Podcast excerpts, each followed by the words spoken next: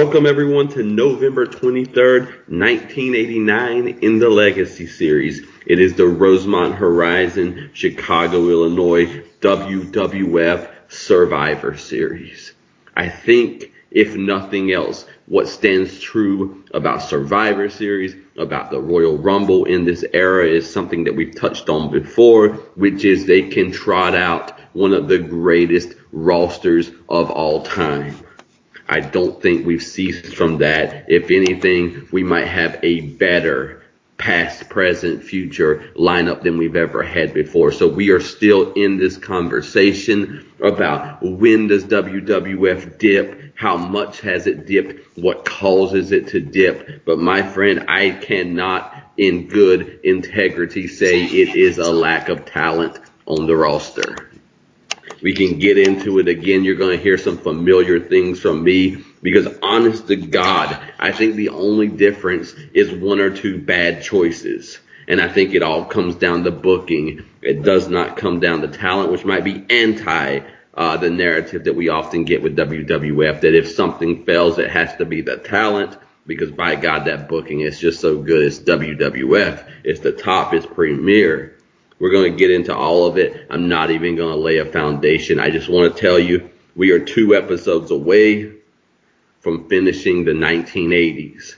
We are two episodes away from entering my favorite decade in my life, in being alive, in being a wrestling fan, in all those things. The 1990s are at the door. And in just two weeks, folks, we're going to do a best of award show where we are going to um, look back at this entire era that we've covered so far, and we will be reaching out to some of our most vocal listeners, the ones who continually feedback. We will give you the opportunity to vote on the categories as well. And in two weeks, we will bring you the best of WWF in the 1980s. We will break it down. We will visit it all. But right now, we are going to finish what we started. We're going to finish this decade. We are going to bring you into the next two episodes with this one, the Survivor Series. So much talent, so much to discuss. Ladies and gentlemen, the hype is back. Grab your shovels because the unearthing continues. I am the mystic and I am joined by my friend and co-host, by God, my learned colleague, Mr. Mizfan, the brain. Greetings, Ms. Fan fans. Welcome indeed to the third ever Survivor Series. It is 1989. We've seen the first two iterations of this show. Now we are at the third. We're into the uh, period of four versus four instead of five versus five. We've got 40 wrestlers across the roster here, and I couldn't agree more. The talent on display, for the most part, is quite incredible. In fact, I would say perhaps there has never been a time where the roster is to blame if WWF or WWE is not doing so well because uh, they tend to attract a lot of talented people, and that is absolutely the case in 1989. Things are stacked. There are a few bad choices, and we will call those out as we get to them. But man, there's a lot of great stuff as well going on, and I'm, I'm very excited to talk about it all. Absolutely. Uh, good, good call on the four, four on fours. They have switched it up. Where do you fall, uh, taste wise as a fan? Do you prefer the five on five or the four on four for Survivor Series? Ah, the five on five is classic to me. I'll always prefer it. It just uh, feels more right. But there are advantages, I think, to four on four. You can uh, maybe make your matches a little bit shorter. You can make it flow a little bit differently. So I don't mind it. But five on five is always it for me.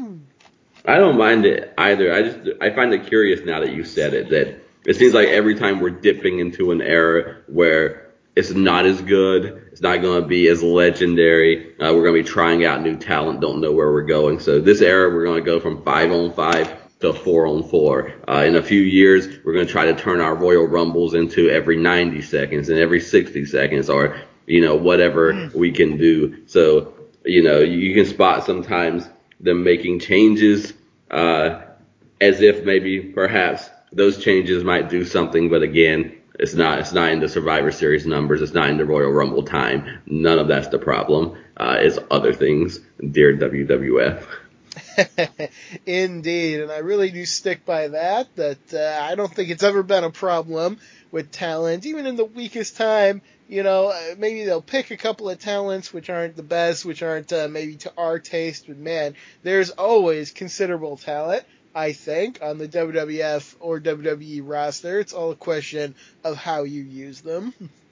Yeah, and, and, and I would think if you wanted to have the best product, you would take responsibility, whether it's your fault or not. So, mm. you know, if you started at the booking is the problem, you could always make it better, even if it's not always the booking. But it is funny to me that it feels like it's never the booking when we're talking about WWF when we're talking about WCW, it's always the booking. Always start with the booking. It's always because they can't do it. They don't know what they're doing. They can't do this, that, and the other. So I don't know, man. I think you might be right. That's something to look forward. Is it ever the fault of the talent? Because I'm thinking about the errors that we're going to cover, and I feel like there's always something better that they could have been doing, and not even like Monday morning quarterback better, but just in that moment, obviously better.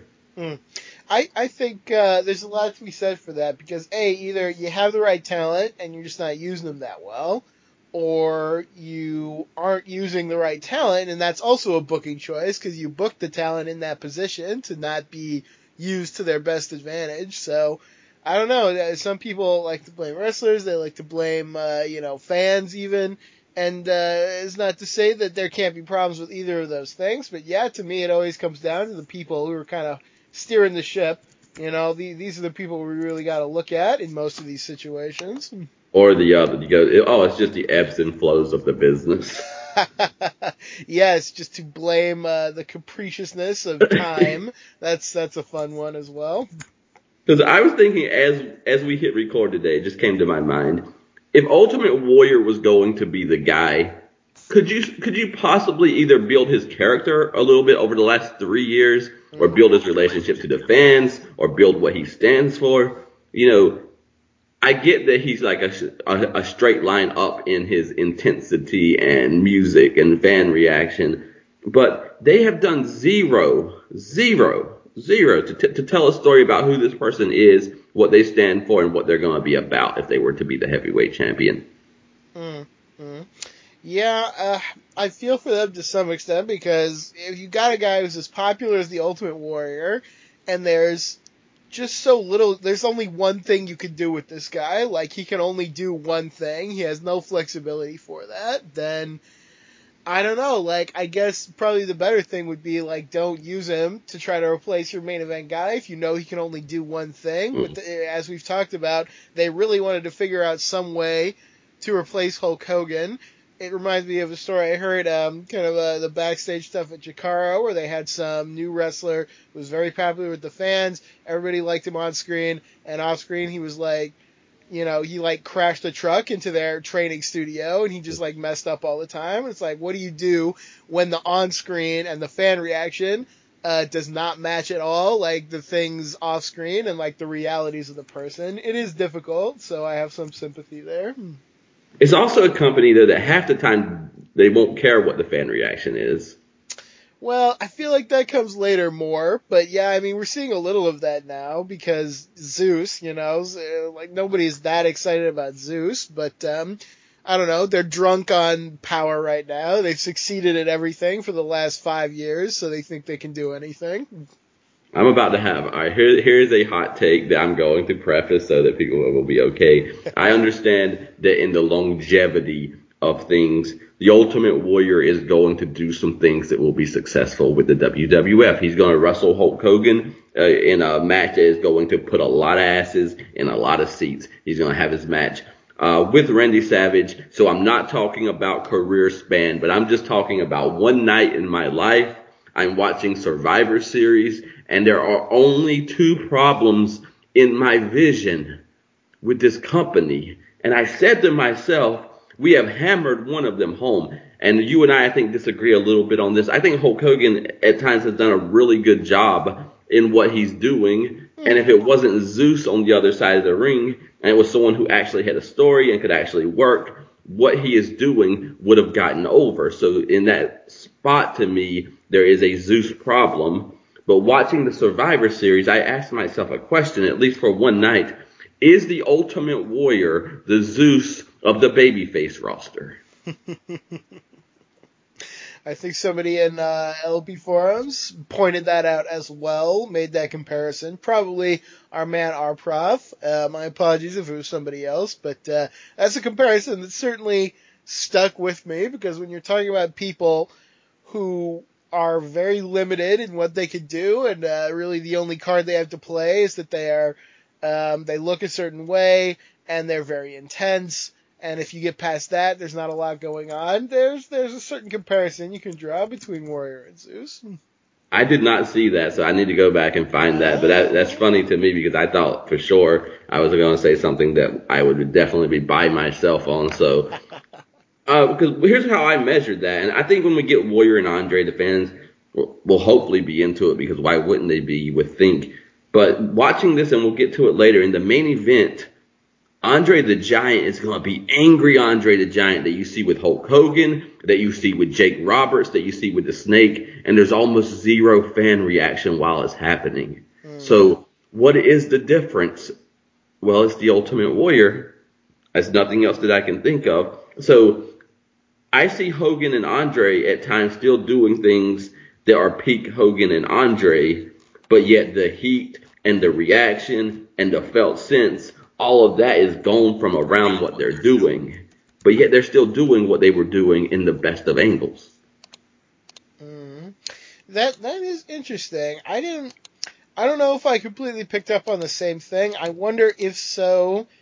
It's because you look at Andre, and Andre is always impressive, but I think it is getting clear that he can do less we know he's been uh, beat by Hogan, and you know he lost the the SummerSlam main event. Um, I think I can't remember if he lost to Jake at WrestleMania, but he, he definitely didn't come out um, maybe as strong. He he sold a lot, you know. He showed fear. He he gave a lot to that feud. So I don't know. Maybe fans are recognizing that Andre is uh, in some ways on the decline. Whereas uh, I agree with you. For me, I'm as excited to see Andre as I ever was, but maybe that's not true. The fans at the time, I'm not sure. That's a tough one to think of because I can see that point, and I think that needs to be acknowledged. But then a final question that I had mm. in this conversation is something that we talked about a little bit on the show. Let's just say that the American dream who was the NWA World Champion three times, came to the WWF as the American Dream, as someone who is the common man who's worked the jobs, of course, this, that, and the other, who, who represents these things. But he's actually had one job that he's always wanted to work that is the dream job for the dream, and that is to be the WWF champion. And just so happens that Hulk Hogan needs a tag team partner because he doesn't have one. Brutus Beefcake stepped up. Randy Savage, hell, Sherri, whoever you want, slapped him in the face. He ran away. We never saw him again. Hulk Hogan again doesn't have a partner. If it had been SummerSlam, Hulk Hogan and the American Dream, peak Dusty Rhodes, even for this time and era. And then we shifted from that to a program where Dusty Rhodes was in a program with Andre the Giant and Bobby the Brain Heenan, and you just let them loose on the mic, you let them loose on the storytelling. Uh, the only thing left between Dusty Rhodes and that dream really is Andre the Giant. Do you think that Andre the Giant is received differently? Do you think that program is received differently if it's Dusty Rhodes as American Dream versus Bobby Heenan and Andre the Giant, or is, or is Andre too defeated for the fans to care about it? No, I think you're absolutely right. I think the fans will react in any way that you tell them to. So, you know, if Andre sort of falls out of the spotlight for a while, then yeah, maybe fans aren't going to think about him. But you put him in a position like that, it's hard for me to imagine that people would not have been extremely excited about that because we saw, like with Jake, how over it was. Um, you know, they put the work in, they did a story about it, and, you know, it was a very over storyline. So uh, that's credit to your point. I think if they had put the work in for the next storyline, then uh, you know we'd be having a different conversation right now. I love that idea, by the way.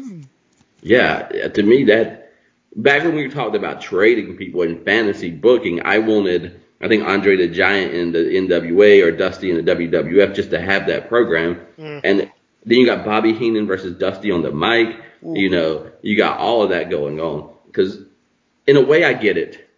If I'm booking and it's my money on the line, I understand. In some way, I do understand Warrior and I don't understand Warrior because, you know, why do, again, Hulk Hogan knew the Ultimate Warrior could not take uh, the ball, so that's why he laid down at WrestleMania 6. That's just fact right there. I think anybody that has a mind for the business, Macho Man knew it wasn't the guy, Ted DiBiase knew it wasn't the guy, so you know that this is not going to happen.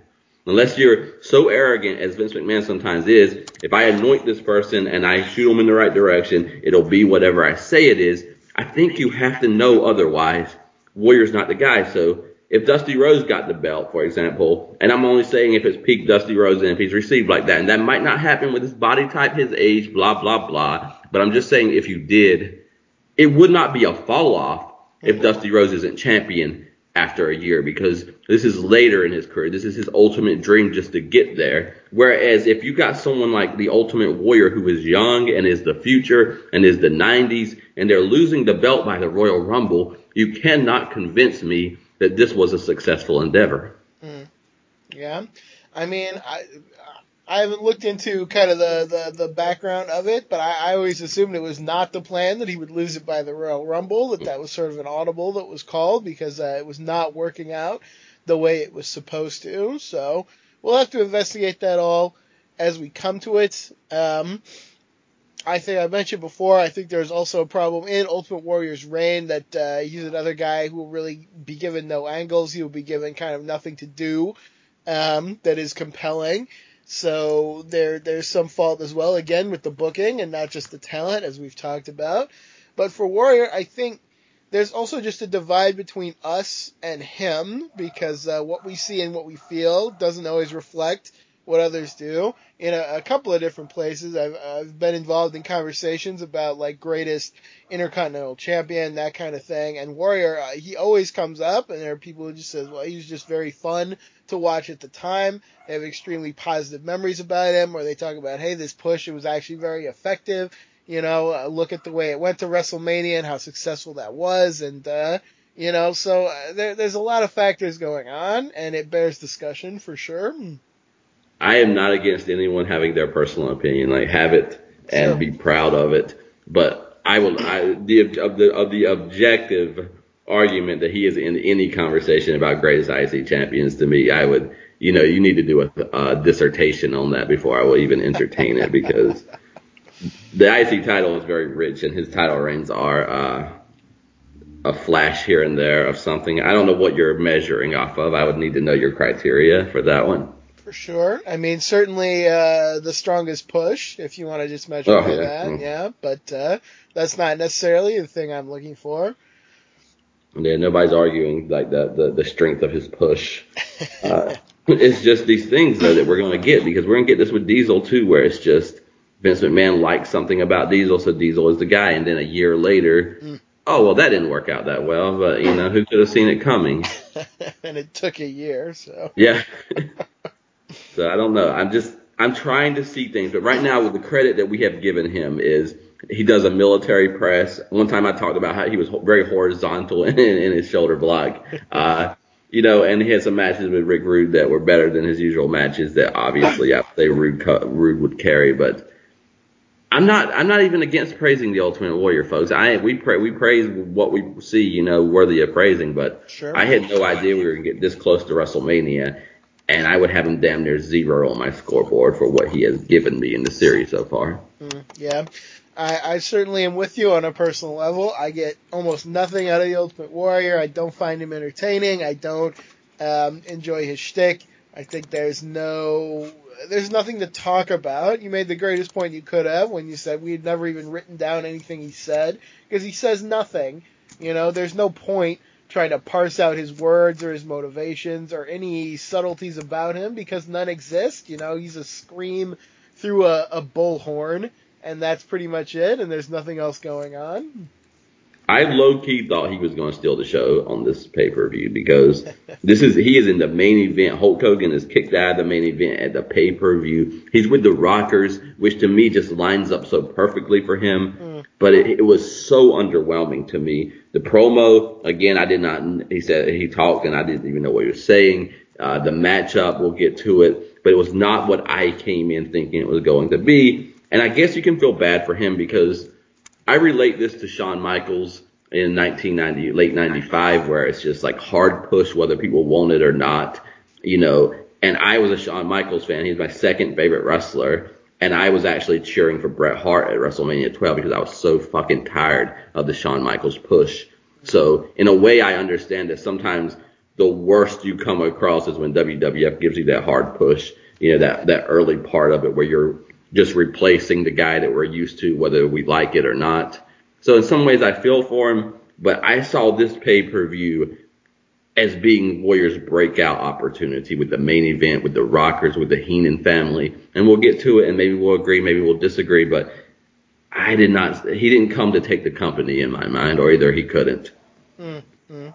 I think, um, it'll be interesting to talk about that match because I, am a really big fan of that match, but it's not really because of the Warrior. I mean, almost anyone could have done what he did in that match. So, uh, so yeah, it'll it'll be an interesting conversation for sure.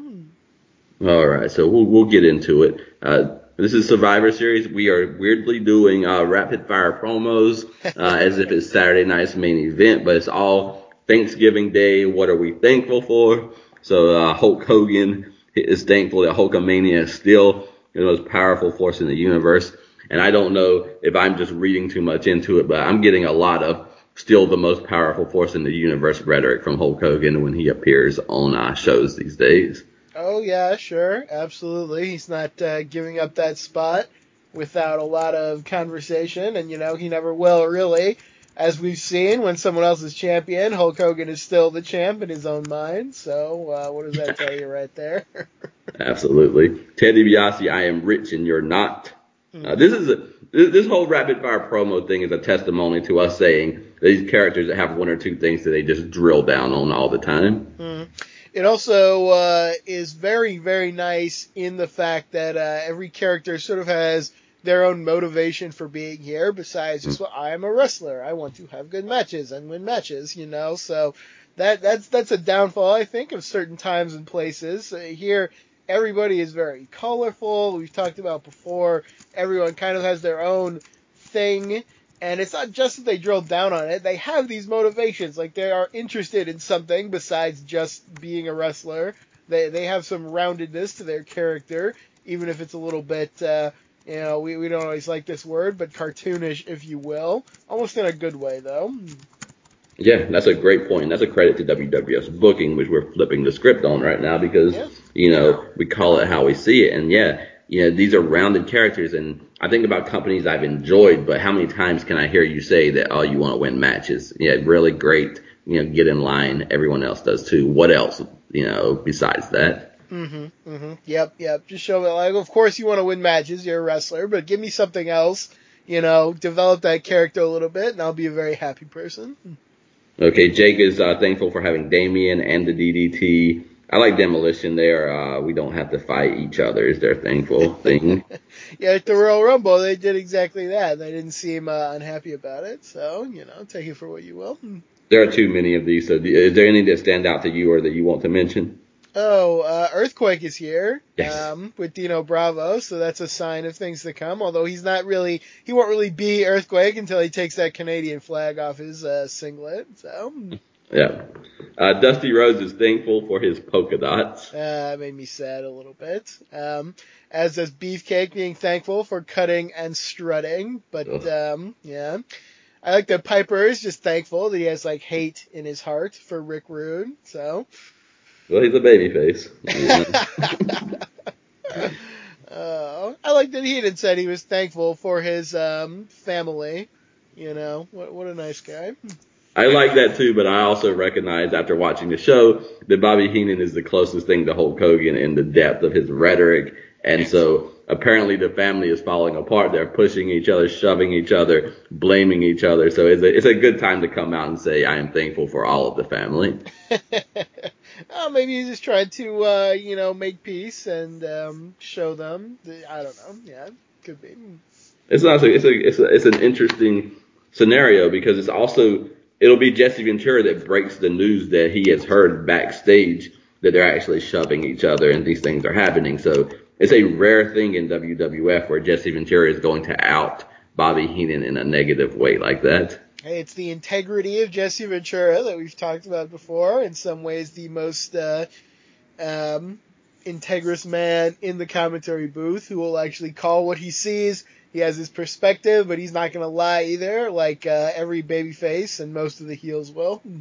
That's a good point. He is with Gorilla Monsoon for Survivor Series 89. He says if Gorilla Monsoon was any bigger, he'd be on the table and he would be served as the Thanksgiving turkey. Uh, Gorilla Monsoon, that's the beginning of a lot of things to come, I feel like, in this episode.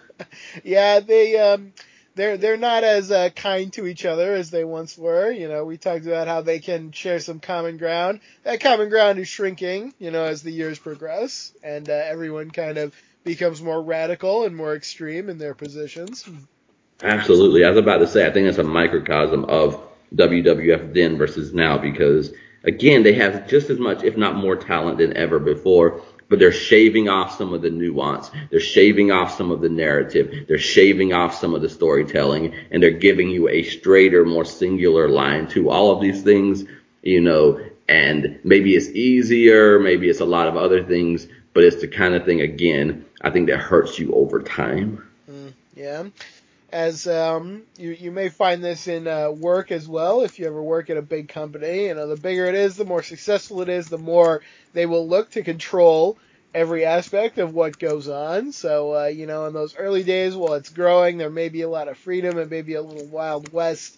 And then as things progress, well, you know, that's going to become smaller and smaller. And I think that's kind of what we're seeing here. You know, everything is structured a lot more strictly. And I don't really think it's to the benefit. Yeah, yeah, that's a great point too, because you got to think, you got two ways to go at that point. Is it better to have people who can give you more, but you're frustrated with them all the time because they try to go into business for themselves? Or do you take a guy who doesn't really care about the business, but he has the tools that you can put over? He's never going to have an opinion on anything, and you just get him to show up and like do what you ask him to do. So, you know. Yeah. Good question. I'm sure there are benefits to both. Um, you know, I would almost always rather in my mind, I would like let's let's ride the tiger. You know, let's let's just um, have the people who have the talent and the passion, and you know, if they go a little off the rails, that's fine. We'll ride that train. But I'm sure that's uh, very exhausting, very risky. Um, I think you said before, like if it's your money on the line, you might think differently. Yeah, it's it's it's fascinating stuff. So we're gonna get into it, and this is just there were times it's just embarrassing to me how much talent. Let me say it like that. How much talent is on this show and is, is, is in this company in this era. Absolutely. I mean, look at this first match. You got Rick Martel, Big Boss Man, Bad News Brown on one side. On the other side, Dusty Rhodes, Tito Santana. Man, that's like five of the top talents of uh, this whole era. And that's just in one match in your opening match. And like every match has like five or six, probably at least, people who are super high quality, who could be in like a Hall of Fame, who could just be, uh, you know, incredibly valuable talents to any organization. So it's great stuff. You, you got to appreciate that. You absolutely do. It's, it, it, it is so evident. You know, we're not going to see this again until WCW in the mid 1990s, and then Vince is going to be really sad that a company would would take talent from another organization in order to build their own.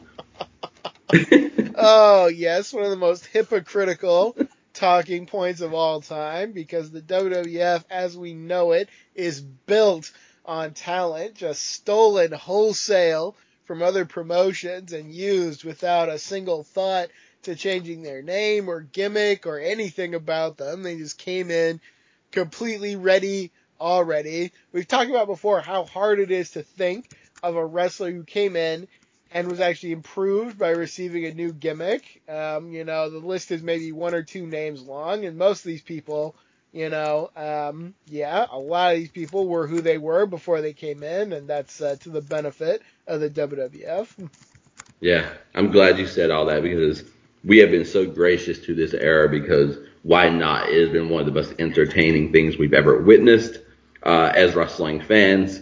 So high praise to WWF, but, but let us never get away from this era without pointing out that they did it by raiding companies, by taking over companies, by hurting a lot of other people, and doing things that when they look at it and the shoes on the other foot in about half a decade, Vince McMahon seems like he almost wants to go into like, I'm gonna check into a place. Uh, I didn't know the world could be this dark. Um, yeah, okay, okay, Vince. So it's just a fair thing. And why why don't we get this in? This is another NWA WCW perspective, but why is it that I feel like when you talk about this era that we're in, all you really get is the genius of Vince McMahon, the power of Hulk Hogan. Fair enough to all of that. But when you talk about WCW in the mid 90s, part of that narrative up front has to be they had Ted Turner's money and they took a bunch of people from WWF. it's a great question, and uh, I think you only have to look so far as to say uh, the winners, write The history books and most of the people who are the WCW fans and defenders probably just tuned out after 2001, so uh, or maybe earlier than that even. So between all of that, you don't get a lot of people kind of sticking up for the counter narrative uh, like you used to. Absolutely. So Miz fans kind of hit it already, but we got Big Boss Man, we got Bad News Brown, Rick Martel, and the Honky Tonk Man taking on Dusty Rhodes, Brutus the Barber Beefcake, Tito, and um, Red Rooster. So let's let's get into this opening match at Survivor Series 1989. It's very appropriate to forget that last name for a second. Yeah. Um, I can't believe he's still here. Like, leave already. Go go be a crappy like. Uh, it's funny when I was watching WCW. I kept hoping that like the bad people would go and the good people would come, and now it's just the opposite. So it's like again, it's just which one you're watching, I guess. So yeah, WWF keeps some of these uh, absolute losers on the roster uh, longer than I ever imagined. So that's another thing I've learned in this series. Hey, Brutus Beefcake will have that big WrestleMania nine match, you know. So here we are. um, I do like. I, I can't remember if they did this before, but every team has like a, a captain and a name, like a special name this yeah. year, and I do appreciate that. It's a nice little touch. We have here the Enforcers against the Dream Team, which uh, you know that's cool. I like that a lot. We're gonna get that in some years. It's, it's often really horrible names, but I don't care. I still like it. yeah, you know, even when they're campy or corny, you know, I, I still like that. Uh, at least some effort is put in there. Um, I I'm pretty sure Akeem was supposed to be in this match, and we haven't been that fond of him, so he might be out the door. We get Bad News Brown instead, replacing him, which is a step up for us and a bad move for the team captain, as we will see. Bad News Brown never uh, does well at Survivor Series. Yeah, I think we have two people who have walked away. Uh, Bad News Brown from his team. I think Honky Tonk Man, when he was the last one on his team, was walked away, if I'm not mistaken. At least Honky Tonk Man waits till the end. Bad News Brown will not, and that yes. is uh, very on brand for his character. I might be misremembering, but I do think we're also, as Dusty Rhodes powerfully kicks off Survivor Series 89, I think we're exactly one year away from his match with The Undertaker. Yeah, I believe so. I believe so. So yeah, yeah. Dusty, uh, he's around for longer than a year, isn't he? Okay, that's yeah. cool. That's cool. Um, I'll say this match it's not perfect. You know, you've got uh, a few guys in there who I think are duds, but this is probably my second favorite on the card, just because you've got a lot of really talented guys in here, and a lot of them go uh, really to all the way to the end. Um, Brutus Beefcake accepted; he's around at the end too, but we don't talk about that. So. Yeah, these are interesting matches because a lot of them are not booked in the way like these days. I half the time know how the booking's gonna go, whether I'm watching the show or not. Uh-huh. These are booked weird, where it's like the heels, uh, the heels get down and then they have to come back and eliminate a bunch of people throughout the night. There's all this kind of weird stuff to me that just I was not expecting to see. I'll have to think about favorite matches as we go along because I don't think I've done that yet. Fair enough. I, I will say I don't think there's any matches on this card that I really disliked, which is a credit to the card. There's definitely some I like more than others. This is one of the upper ones in my opinion, and uh, I don't think that's the um, consensus, but uh, it's my own feeling, so that that's fine. Um, helpful to me, you have here uh, Rick Martel and Tito Santana facing off early in the match. They have stuff together. They continually impress me with their chemistry. I will continue to talk about how much I enjoy this feud and how it never got the spotlight that it deserved. Yeah, for us personally, this is going to be a big match in that they will give us time for Rick Martel and Tito, who they have not given enough time for. We've been looking forward to Bossman and Dusty. We're going to get some time yeah. uh, between those. We also get a big ovation when they come in the ring together, so that's also just something to mention as we go forward. Yeah, yeah. I mean, they're team captains for a reason, so you can never say that WWF never put any focus on Dusty Rhodes. They put this feud in the spotlight, and clearly, yeah, people are excited about it. And why wouldn't they be? I'm excited about it. I also said I don't mind the honky tonk man if he's not getting a push and I don't see much of him. he's another one. I'm like, you're still here? Like, yeah. why? Just, uh, you know, I, I, I thought like when he loses the Intercontinental title, he may as well cease to exist. But he, he he'll be around with, uh, you know, he'll have Greg Valentine dyeing his hair and uh, a lot of weird things. So he's got some time left on the clock. I feel like you've been telling me that for two years, and I've been thinking the next day he'll be he'll be doing that, and it, it always feels happening. that way. But now he's got to finish with Garvin first. I promise, eventually we're gonna see that. So. Mm. I don't know if this reference will work for anyone, but there's a referee. I don't know who he is, but he looks like a young Steve Avery. So I'm just gonna leave that there. It's a it's a Atlanta Braves pitcher from the early '90s. So it's a very weird moment where I was like, ah, WCW the Legacy Series uh, TBS to Superstation, Braves baseball rain delays. That's beautiful. But no, it's still WWF. I love that. Well, you know it's WWF for sure because I definitely pu- I uh, saw a Shane McMahon referee running around outside the ring as well oh, sometimes. Oh, okay. So uh, so there's the other side of that coin, I suppose. The man who will wrestle many top build matches at WrestleMania appears on the show, huh? Yep, a man who will fall off of many tall objects. So that's something to look forward to. Perhaps. Ah, it's amazing though to see the, to spot those things. That's a that's a very good reference. We're also going to get a Sapphire reference. There's going to be oh yeah a lot going on here. I like I like those spots where you see people. I think MJF might have been like security in WWF at one time or something. Yeah, like seeing so. it's it's an amazing thing to see, and it reminds you these people do not get started with their lives the day you see them break out uh, doing something. There's some uh, I've seen the screenshot of it, so I'm seeing where like there's two security guys, and it's like in the mid 2000s. It's like Cesaro and EC3, and it's just yeah, like the funny little connections you can make with that. Yeah, it's, it's, a humbling time, you know. You you are this person, and it probably feels like you're never gonna be like you're standing next to the person who's doing the thing you want to do, like that, that is the closest and farthest uh, place to be from what you want to be doing. Oh man, it's incredible to me how these people, uh, how patient they can be, mm. how focused they can be in their careers. Because uh, I, I, some things I can be focused on well, but some things like if it's difficult, it's hard for me to stick with it, and yes. I, I, think I'm not alone in that. So to think oh. about wrestling like maybe more than a decade for very little pay. You might have to have like another job on top of that. You have to beat up your body all the time. Uh, who knows if you even have insurance? Like all these barriers that have nothing to do even with like your wrestling talent. To stick with it so long and yeah, eventually you make the big time. Like good for you. These people are very impressive to me for sure. Yeah, and and if you don't make it, okay, well there went ten years of your adult life and yeah, you got a banged up body and nothing else to show for it yeah, wow, like good luck getting out of bed every day, you know, physically and mentally after all that. That's tough. That's very tough. Um, yeah, so yeah. It, I always say I think you I have like, to be like crazy to get into wrestling. So yeah, I think the, like we we have our takes on our favorites and our least favorites, but again, I think we said it before. Like respect to everyone who is on the screen, and you know we're you know we get to just sit here and make commentary about them, but you know like, it, no matter who you are, minus the Red Rooster, is an amazing thing to be on that screen.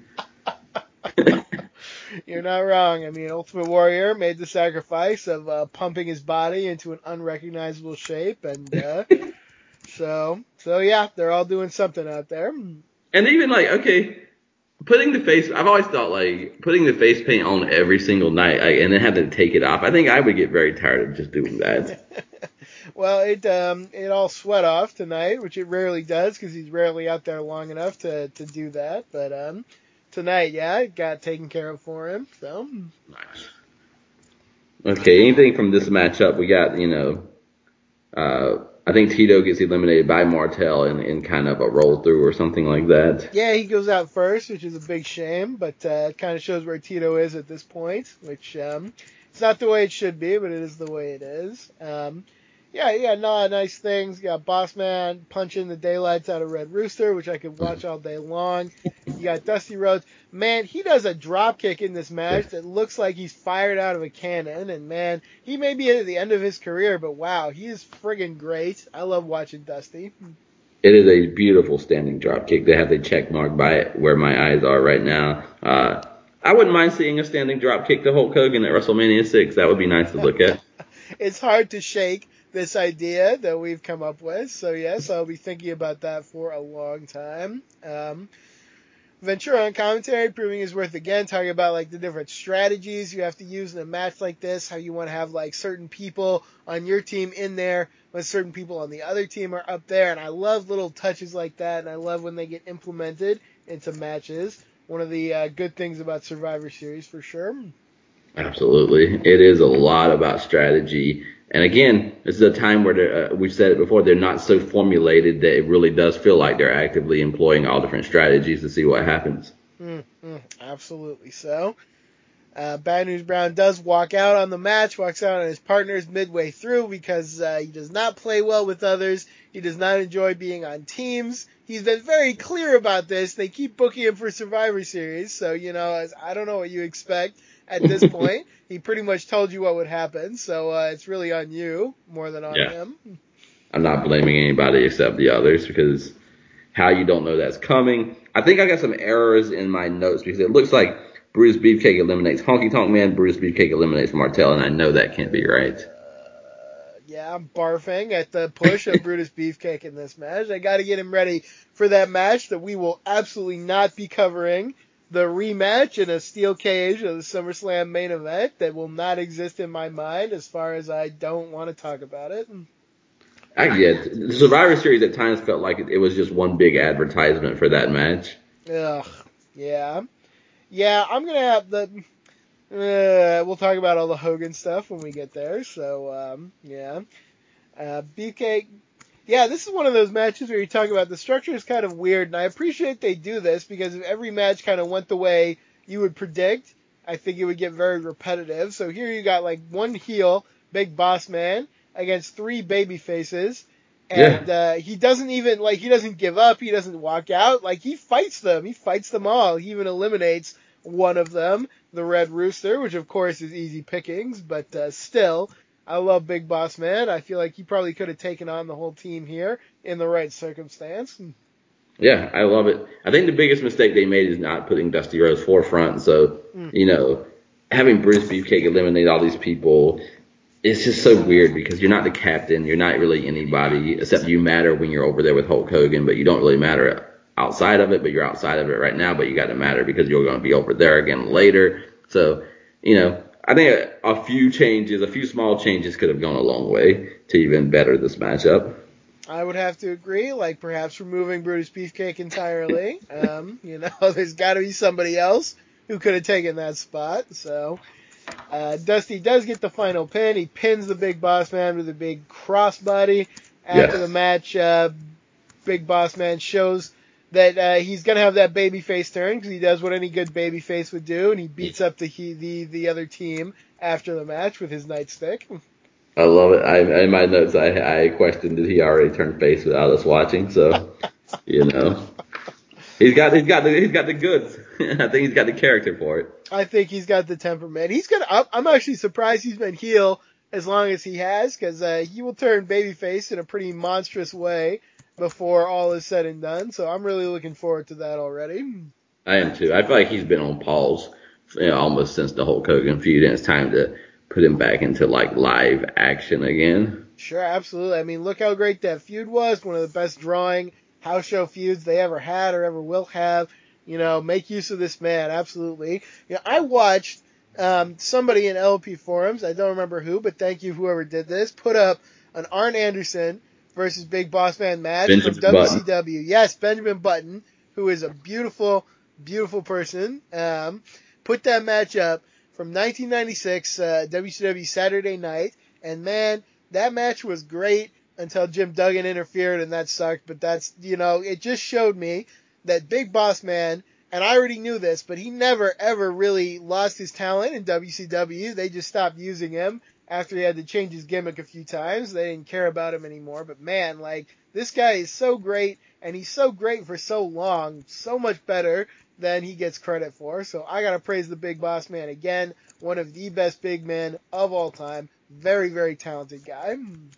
That matchup was phenomenal. They both brought it in a way that's true to them. So you think about the Arn Anderson style, the Bossman style. It's not that far apart. Uh, it had a nice little story going on around it. Yeah. Uh, I, I definitely recommend that matchup if you're a fan of those two. Yeah, really good, really good. Just close your eyes when Jim Duggan stupidly comes out. So Yeah, Nick Patrick is playing his best Tommy Young, where you don't see someone holding the ropes a couple of times, then you sneak up and see it and just kick the shit out of them.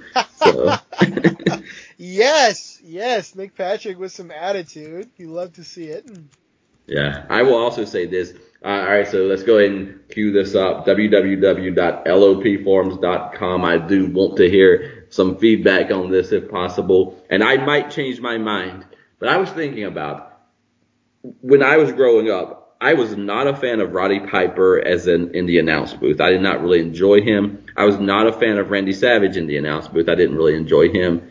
Um, oddly, I think Dusty Rhodes is phenomenal in the announce booth. Agreed. So, couple of things. I don't know what the difference is that makes that so, and I also wonder how how much is that a common opinion, or am I missing something with the others? But it just felt like I can take Savage. Savage and Piper are amazing promos, and I could take five minutes of them in the booth, but extending it over shows, it never did much for me. I think uh, as far as Piper and Savage go, the narrative is with you. Especially, I hear a lot of criticism for Randy Savage in the booth, more than I actually think is fair. So, if anything, I might go a little bit the other way because he had his moments. I think Piper did as well. I know one time in particular that I am going to praise him, but uh, neither of them are any Jesse Ventura, that's for sure. Yeah. Um, Dusty, I think, was probably actually not liked that much in the booth at the time, but I think his uh, commentary career has been rehabbed through history. I hear more positive stuff about it now than I used to, which I think is very justified because I agree. Just hearing him do that little bit in that 1996 match, I was like, man, I love Dusty Rhodes. Like he's great. You know, he he didn't reflect, I think, some of the things of the time because it was a time when people kind of wanted like. Um, you know, they wanted like the Tenay types, like tell us like the names of the moves, call the action. But man, I'll take a Dusty Rhodes like excitable type any day over that. So that's uh, you know just my personal opinion. Absolutely. I think Jim Ross said that uh, Jerry Lawler and Dusty Rhodes were similar in that neither of them would do the prep work for the show. You know, they, they didn't enjoy prep work and they wanted to go off their instincts. So he would do the work for them, just give them a little bit of what's going on and then just let them like speak from their gut. You know, and he would kind of he would kind of do all the, like the heavy lifting as far as you know the things that the companies wanted out of them pre-game, pre-prep, all that shit. Mm. So And that, that, that's a dynamic that I think works. I'll say I'm not really, I've never been the biggest fan of Jerry Lawler on commentary, and I think I'll have plenty of criticisms to level in that direction when the time comes. But uh, I can see some similarity. Uh, I would certainly take Dusty before Lawler, though, my personal preference. Yeah, the reason it stood out to me is because it was a Jerry Lawler episode of Grilling JR, and Jerry, of course, Jim Ross loves Jerry Lawler, so the weird inclusion, even though we would probably flip it, the weird inclusion for that show was even bringing Dusty Rhodes into that conversation, you know. But Yeah, it kind of hit for me though because when I listened to that Tony Dusty, I think call on Arn Anderson and Bubba Rogers, it was everything he says is just so fresh. Like he is he is legit calling what is in front of his face, which to me is what he's being paid to do in theory. So Mm. go for it. Absolutely.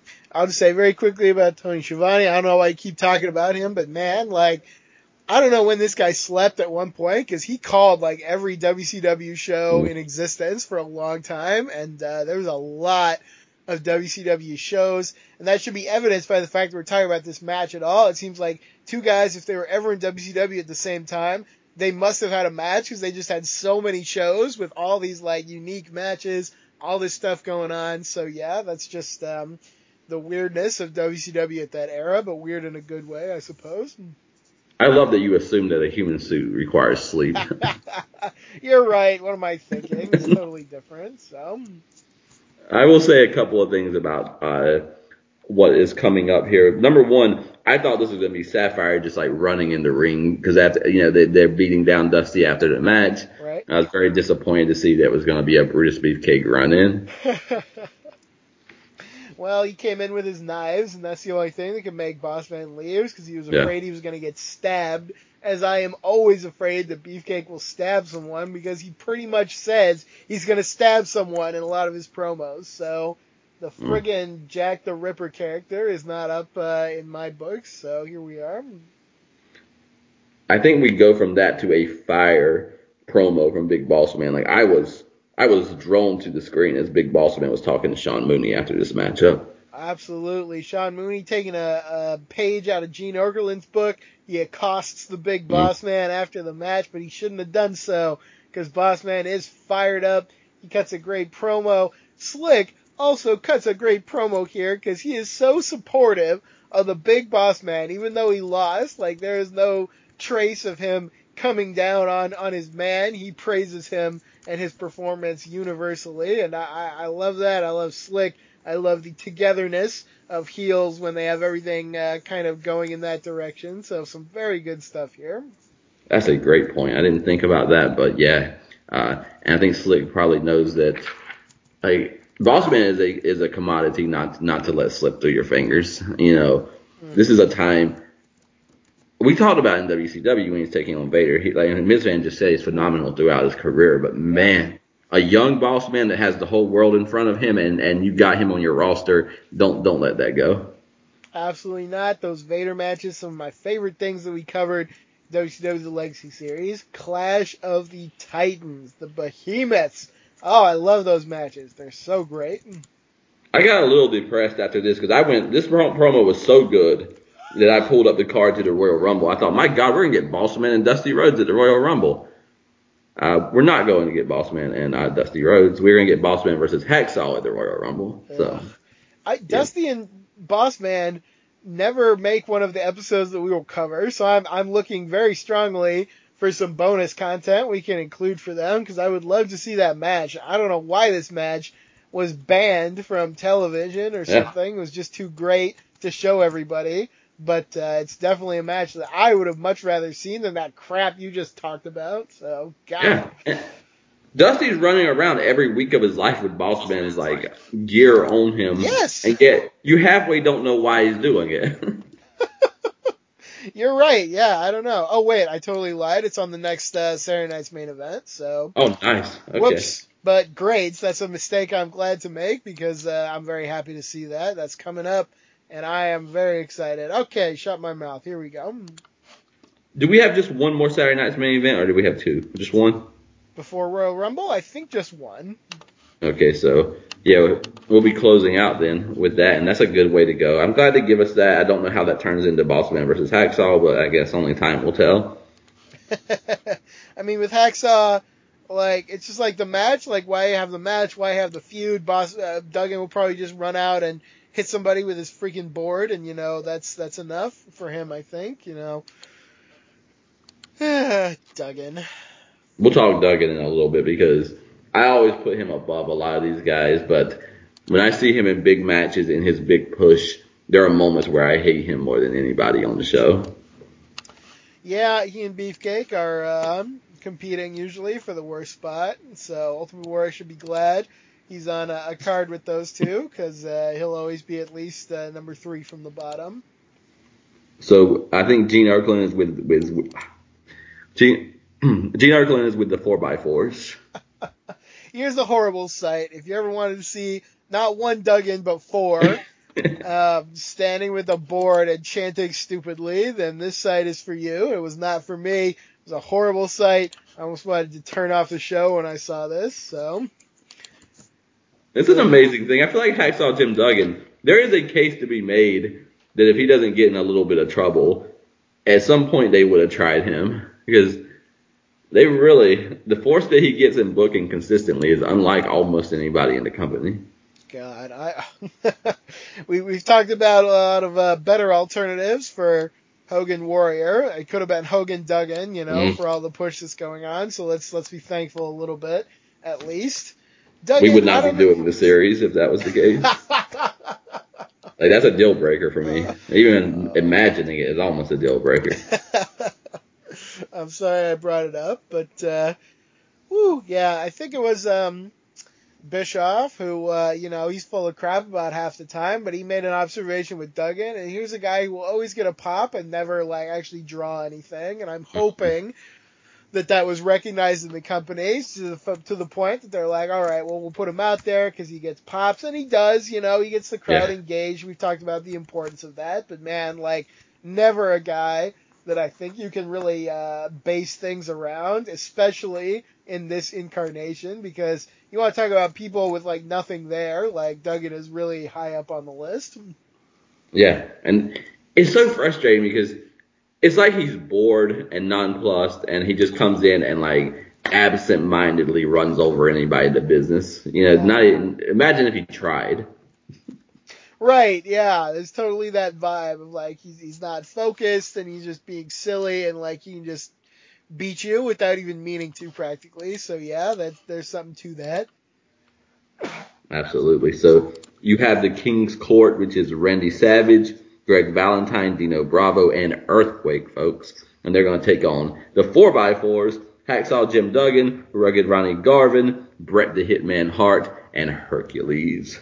Yep, and once again, this is a match we've got probably uh, at least um, five or six really quality people in this match, and that's out of eight, so that's really not too bad. It's again, it's a point that you brought up that the the quality of this roster is just super high right now. It is, it is. And you got four of them with two by fours in their hands, and. Gorilla Monsoon lets us know, don't worry, that's just a symbol of their team. Oh God, yeah, it's a symbol until they want to brain somebody with it. So, oh boy. Okay, so I just go ahead and say we get a standing military press by Hercules on Macho Man Randy Savage. We do, we do. The the the, the Hercules focus is always welcome. The military press is always welcome. You gotta love stuff like that. Uh, for me, what I'm popping for probably the most, Garvin and Valentine solving their issue by just smashing the living hell out of each other, and that's something I could probably watch all day long. Really excited for that Royal Rumble match, which I think I've actually never seen, so that that will be new to me, and hopefully it will be uh, as exciting as I imagine it will be. It better be because when you get a chance to look at the matches around it, we bet it, it- they better bring it for for the whole show. Royal Rumble is all about the Rumble. I remember this one being a good one, so let's let's hang our hats on that. But yeah, I hope that this is good as well, because yeah, there there are often some weak matches on the Royal Rumble card. So Yeah. So this one's also interesting. I feel like Hercules is the least among his team and maybe the match. sadly, um, in terms of uh, push of attention, yes, I think he's at the bottom. Although in terms of uh, talent, he's not. He's got uh, a lot left to offer that he will probably not get to offer a lot of anymore. Yeah. We get some Bret Hart and Greg Valentine, which we have covered in the series, so that's always nice to to look at. We also get a Bret Savage face off, which actually I thought got a pretty big pop, and that uh, surprised me a little, but it made me glad as well, and it shows the excitement for them to have a bigger match than they would end up having in the end. I want to say something about that because I do think that's one of the iconic moments in Survivor Series because it is such a kind of if you're paying attention, wow, the fans are into this without kind of being scripted to be into it. But it's also Randy Savage putting over Bret Hart because the way that Randy Savage runs full speed all the way to the all the way to the ropes where Bret Hart is and then kind of falls back. Like you can tell Randy Savage has decided that Bret Hart needs to be recognized for being the amazing talent that he is. And so I think he helps facilitate this. but it's also gigantic props to Bret Hart because this is an organic moment where the fans see it and they respond to it as if it's like some kind of Hogan warrior or savage type thing. So yeah, just iconic moment in Survivor Series. Absolutely so. And it made me wonder, at what point do you think they thought main event for Bret Hart? Because I can't imagine they thought it yet, but clearly they've been thinking for a while, like, yeah, this guy will be probably Intercontinental Champion, you know, he'll be one of our, our upper mid card guys. I don't know when does that shift to main event? Maybe not till like Hogan leaves and the steroids and all that, but um, still, like there, there's an interesting thought process with Bret Hart going on. I think. Yeah, in my mind, he just made Ric Flair. He like did just went into business for himself and made Ric Flair tap out in Canada, and they're like, well, we got to go with it now because that's what it felt like when I was watching in real time. Yeah, that first reign is super weird for sure. I think begins and ends kind of off screen, and um, it's like, wait, did that happen? I I Yeah. missed it. So weird time, the weird year of '92, where where things will be heavily transitioning. I wanted to bring that up too, though, because this is the same Macho Man who wanted to put over Bret Hart and Shawn Michaels in 1993, Yeah. and so you see how genuine he is because all the way back to '89 he's doing it already. Yeah, what a waste that that didn't happen, Yeah. as we've talked about. So Well, he didn't. Uh, he didn't want. Uh, uh, contrary to what I just said out of my mouth, he didn't want to do those things. He just wanted to be in the back and transition to the booth and be, you know. So let's make sure that we honor the WWF narrative while we're doing the show, buddy. God's sake, so uh, ridiculous. My God. Uh, it kills me that it's totally off topic, but it kills me that you know we'll see Roddy Piper come and go so many times. When he comes back, he'll always get something big to do.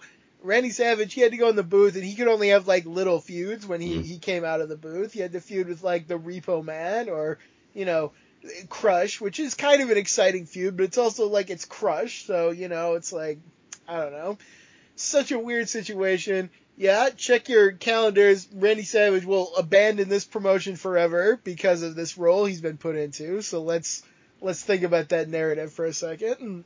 yeah, and we are going to. We're going to spotlight the hell out of that because I believe we're going to get a garbage uh, Roddy Piper, Jerry Lawler 1994 matchup that ends, if I'm not mistaken, ends the King of the Ring, but Randy Savage cannot be used in 1993. Yeah, I believe you are right about that. So uh, man, just some weird stuff going on in that time period. Um, whew, all right, bring it back to this match. Here's something else that's weird. Uh, I don't know if you had the same impression, but Earthquake kind of like he isn't shit in this match. Like he's not that threatening. He sort of gets clowned Yeah. at times. Uh, you definitely wouldn't think that he would be squishing Hogan within the year.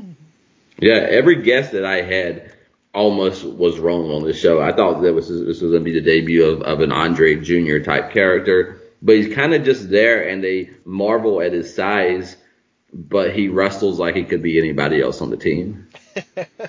Yeah, I mean, Earthquake, he'll have his moments. He's never been one of the more impressive big men to me, and maybe that's uh, coming into play here. But again, it's also the booking, because, like, he'll get pushed over, and, like, a guy is, like, behind him and tripping him, and he'll kind of Yeah. look foolish. And, yeah, I don't know. Like I said, he kind of needs to get that Canadian flag off him, and then, then he'll kind of be something more. Right now, he's sort of just a big, um, like, not that important guy. He needs to get Dino Bravo off of him, and what else? yeah, yeah, that's pretty much it, actually. It's weird because I think he runs right in on his first tag and, and squashes Hercules and finishes him. So, you know, there's, there's a moment where I'm like, okay, they're booking him like I thought, but then I think that that might have had more to do with Hercules than Earthquake. Yeah, yeah, for sure. And Bret, it's Bret Hart who runs behind and does a schoolboy and they knock him over, which is like, that's neat. You know, it's very Bret Hart, but early on in Earthquake time, I don't know if that's what he needs to be doing. Right, yeah. I mean, he looked very foolish, I thought. So that's um, it's an interesting choice. Uh, this match, it's uh, it's not bad. There's good stuff in it, but it's probably my least favorite match on the show, and I think that's just because when it gets down to it, like it's it's Savage Earthquake and Bravo against Bret Hart and Jim Duggan for what felt like a really long time. And then Bret Hart comes out, and then it's just Duggan by himself. And of course, he can't sell anything. He's like chasing all the heels around, and uh, he can't even be pinned, which was so fucking dumb. He's got to be Mm. counted out, and that's to your point that I guess they just love this guy so much. So um, there's good stuff in this match, but it really annoyed me in the finishing stretch.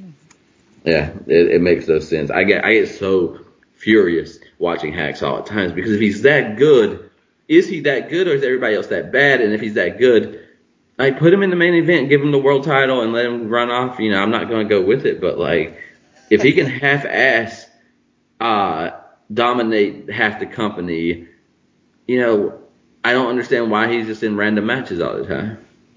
Right? Yeah. I mean, uh, if he can just beat everyone and hardly know where he is, then yeah, he should just be champion, and then we, we can just go and watch another company. You know. So. Yeah.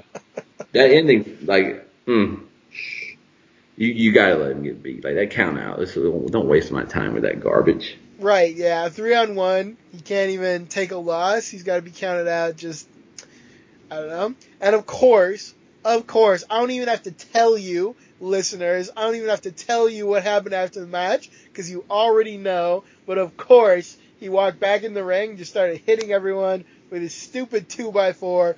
And uh, this is where Gorilla Monsoon is losing all his credibility because he's like, "This is great, I condone this." And Ventura's like, "You're despicable," and he's right. So. Well, he's just hitting them with a symbol. You know, what's that gonna? Who's that gonna hurt? For God's sake. okay, so that happens, and Randy Savage, folks, in case you didn't get it, was in that matchup. So it, not only is it three on one, but Randy Savage cannot find a way to put old Hacksaw down. So Uh, you know, Yeah, remember when he stretchered him out? No, neither does anyone else. So No. here we are. It, it wasn't even brought up in the match. I actually forgot that that happened while I was watching this match. So again, nothing nothing that happens to Jim Duggan matters. You know, his history doesn't matter. His future doesn't matter. The moves that happen to him, they don't matter. He, win or lose doesn't matter. Nothing matters with Jim Duggan. It's so pointless. Ugh. I forgot it till you said it right now, and I'm glad I did because I'm surprised he didn't end up with the crown on his head, you know, before he was done. Dancing around, yeah, for sure. You would have thought. Man, I think they, they know that they want Macho Man as Macho King, so they want to give Hacksaw. But this is again my point right here. If he's not so good, like you're not gonna mess with a title because you're not gonna do that. You're not gonna mess with the King. You're not gonna mess with Savage. So he's not good enough to commit anything of value to, but he's good enough that he has to dominate everybody and he can't really lose. Yeah. Come on. I don't know. This the worst, my least favorite Vader match I've ever seen is his match with Duggan because it's the only match that I could think of. Even Hogan sold Vader for like a second, Yeah. and Duggan just like wouldn't even give a crap about like the the hardest hitting guy in wrestling, and it was like he could have just been in there with anybody. So you know, it's just that's just Duggan, I guess. It's not for me. He makes Vader look like a child at some points, and that's Yeah. you know, I don't know who's winning there for what WCW was trying to get out of that, especially when, you know, we're going to look at Vader's great success in WCW and how he was misused in WWF, and somehow that happened in WCW. Um, Uh, yeah, for sure. I'm looking forward to the good Vader stuff. I watched um, a match on Raw, Vader versus Rocky Maivia, and man, that was that was super fun. I got a little Vader Sting vibe off of that. That was some really good stuff, and it just shows you how much more they could have done with Vader. But we're going to talk about that a lot when we get there. man, I can see that. Vader's got the face and body to receive those open hand uh, rights that we were talking about last week. Absolutely, yeah. Rock, yeah, he's another one who has a, a pretty good one. It's not not Scott Hall level. That that's the top level, but man, he's got some good ones as well. I can't remember if our prof said that or BK. Uh, so that's the only one, folks, from last week. We asked who else. We got one suggestion. And Rock is another guy who's around that height, a little, a little not quite as tall, but it's, it's, it's these kind of great big guys who are around that mid six, six feet, uh, and often baby faces, sometimes heels, but there's, there, there's some kind of continuity to the ones who throw those, uh, those open hand rights. Man, I totally forgot Rock was six five. I looked that up just this Mm. weekend, and I was like, wow, holy shit. so Wow. good for and so him. Wendell yeah. was billed at six six, uh, Razor at six seven. So that's an interesting thing that they're all within the, like an inch of each other, and they are the three guys that we came up with who do those open rights. Yeah, yeah, for sure. I feel like Kane maybe kind of does him too, cause he does the uppercut version, but it's sort of a similar vibe with that. Um, Goldust too, kind of he Yeah. does like drop down, like punch up thing. So yeah, again, just these tall guys, Rhodes like they're too. all they're all kind of in that same height range. So yeah. And Dustin Dustin teamed up with Barry Windham, and uh, they probably were both doing it, you know, during that time together. oh, beautiful team, love that. I was watching. I don't know how that clip came up, but I was watching some of when like they teamed up, and then Barry Windham, of course, like put his hand in that car and shut the door on it. Uh, with Arn and Larry and oh my Yes. god, such great times. My god.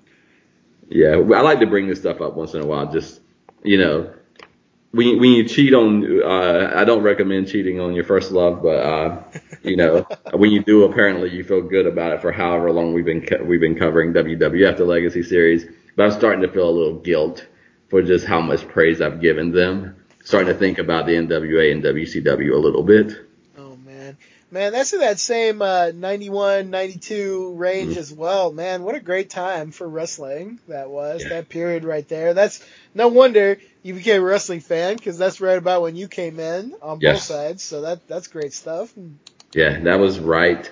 That would probably be 92 because I think it's the Dangerous Alliance. So Luger's gone, I think. Or no, it might be Halloween Havoc 91. It might be late 91. Yeah, it's right around there for sure. Right in that Yeah. late 91, early 92 period, which was just so good. So Yes. And we got good stuff coming, folks. I, I've said it, and I'm welcome to be surprised about any of it, but I know there's some 91, 92, and 97 stuff that, like, I would do the whole series just to get to those times. we kind of are. So you know, let's. Uh, Well said. Is Gene Okerlund outside the door of Dusty Rhodes? Is that, he is that is. He is. He tells us that uh, he's receiving medical attention thanks to Big Boss Man. So I'm really glad I was wrong, and that match is actually going to be on the next episode because I've been dying to see it, and it's been hard to find. So that's the one that I'm looking forward to. Absolutely. I, I am so glad they're getting some time. Props to WWF for that. Uh, the Genius is up next, and he is reading a Thanksgiving poem about the milk of human kindness. Indeed, I have no notes about it. Okay. So I think then we're going back to the ring. Uh, we got Ted DiBiase, the Powers of Pain, and Zeus going up against Hulk Hogan, Jake Roberts, and the Demolition. Yeah, Uh, names the demolition, teams? yes, has to be. Um, super weird placement of this match, right? Yes. Hulk Hogan not closing the show. I was surprised by that. Yes, not even next to last. It's right in the middle of the card. We got uh, the Rude Piper stuff still to come. We got the Warrior Heenan family still to come. And just kind of randomly, middle of the card, we got Hulk Hogan's. Uh, I guess separating them a little bit. Yeah, I don't know. Here. I don't know if this is one of those times where Hogan wanted to leave early and go out and do some stuff in the town or something, or if they just realized, hey, this Zeus stuff is not that good. The way we booked this match is not that good. Let's maybe say something more uh, crowd pleasing for the end. I'm not sure. Could be either one. Could be both. Yeah, I would I would debate whether that happened or not, but we'll see. Uh, I, it has been said. I don't know if this is during Warriors title reign. That I think this was maybe Dave Meltzer, maybe someone else. That there were some times where Hogan was in the middle of the card on the house shows and Warrior was ending it, and they were having a problem with a lot of people leaving after Hogan's matches. I mean, I wouldn't doubt it. And I, I don't even put that so much on Warrior because I think a lot of people, like it or not, were just there to see Hulk Hogan. You know, you want to talk about a star who was actually a draw. You know, I uh, you, you put Hogan out there, the kids see Hogan, the kids get tired. All right, we're going home. You know, so that that is what it is. That's the struggle with someone though that's a warrior or a Sting or a Luger. Like the one thing as as an adult I've started seeing why you want Hogan at, on the top or Bret on the top or Flair on the top. I feel like if the situation was reversed, some of those guys would at least understand the business enough that they would get with Vince and figure out what do we need to say, what do we need to do to try to win these fans over. Whereas I think guys, some of these guys, whatever happens is what happens, and they wouldn't even have a mindset that they need to do something to flip it or there's going to be trouble.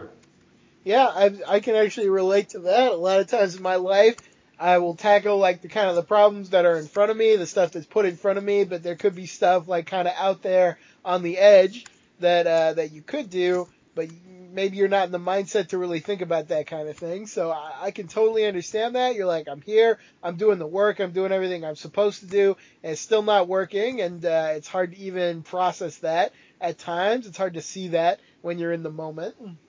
Yeah, I think I'm the opposite, where all I see is the horrible stuff to come, and I don't even see like what's right in front of me in my life. Oh, don't worry, I see horrible stuff too sometimes. So. okay. okay, so I wrote down that Hulk Hogan. If you put demolition with Jake Roberts, you kind of get Hulk Hogan. So demolition is like all force and they just run their opponents over. Jake Roberts is like sadistic mind games and manipulating everything around him. So they're a good representation, uh, I think, for Hulk Hogan's team. they are, they are. I like that they uh, couldn't even get into the ring until uh, Jake threw the snake in, and then everyone had to bail. I thought that yes. was a nice little moment before the match. And that was nice because that's a smart thing, and you would think people would do it more often. They are the heels. They've already filled up the ring. Why are they going to just stand in their corner and let you all get you know climb into the ring? Right. Yeah. I mean, they're not very sportsmanlike, so you know.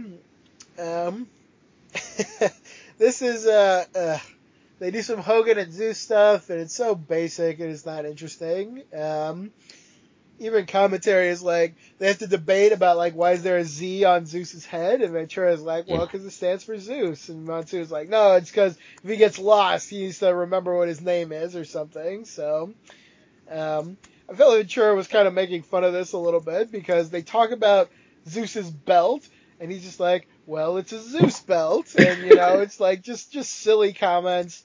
I don't know. I think Ventura may be taking the piss a little bit, and you can't blame him. So. He's probably also pissed that they're putting so much into that stupid movie when you know he is a legit like movie star. But yeah, he's yeah, a predator for God's sake. So yeah, all right. Um, this is also the thing where I think the eye rake. Um, so we're told pretty much, I think several times in WWF that people that can't be hurt, like your eyes can always be hurt if nothing else. Yeah, so. Hogan with the eye rake when his normal attacks don't work. So just just pure Hollywood Hogan years before. Uh, he slams Zeus and Zeus no sells it, even though the slam totally worked in SummerSlam. So interpret that as you will. Yeah, this booking is atrocious. Like he's, he's already beat Zeus number one. Number two, if you give all this stuff to a guy who's not going to get over and can't wrestle and is not a wrestler, he is an actor. Not only does it not work, but it devalues the entire company because again, there's a random actor who's not a good wrestler. He's just tougher than all the wrestlers, and he came in on day one and he was better than all the wrestlers. And the wrestlers who wrestle for a living don't know how to hurt him. Like everything about this is bad for the company. It's bad for business. It's bad booking. It's very bad, yeah, for sure. I mean, it's a wrestler's job to know how to hurt other people. That's literally what they do all the time. Um, and yeah, he's just this. Uh, man, if you were Zeus and you really had all these powers that he's supposed to have, why why would this be your job anyway? Just like be a boxer or something, and you'll never yeah. like you win every match, and you know it's just none of it really works very well. So yeah, um, I you you made a point that if Hogan was doing this kind of similar storyline with someone good, it would have worked, and I'll, I'll give you credit. That's probably true, even though I think Hogan is phoning it in more than he used to. But uh, I think it still would have worked it was just not Zeus. Right here, I just think they're burning up their credibility with the audience, yes. and they're doing it just uh, like like so carelessly. I just think the way that he's talked about Zeus and the vulnerability, like if this was a guy, like let's say this is Andre, but Andre was a young guy, you know, instead of the legend who put Hogan over. Yeah. Like I would be out of my mind right now about like he can't hurt this guy. They can't even keep him in the ring, you know, and he's also charismatic. He's also a young star, you know, and I would legit be thinking, I like Andre, and I think Andre might have a chance of knocking Hogan off, but nobody in the world thinks that Zeus is going to do anything other than what Zeus is going to do. Right. Zeus can't move like a wrestler. It's not his fault because he's not a wrestler. You know, Hogan can't act because he's not an actor, so like it goes both ways. But uh, you, this Van said it, and I'm watching credibility burn away in real time for this wrestling company. And either they know it, but they're committed to putting over this movie, or they don't know it, but it's happening in front of our faces. Right, yeah.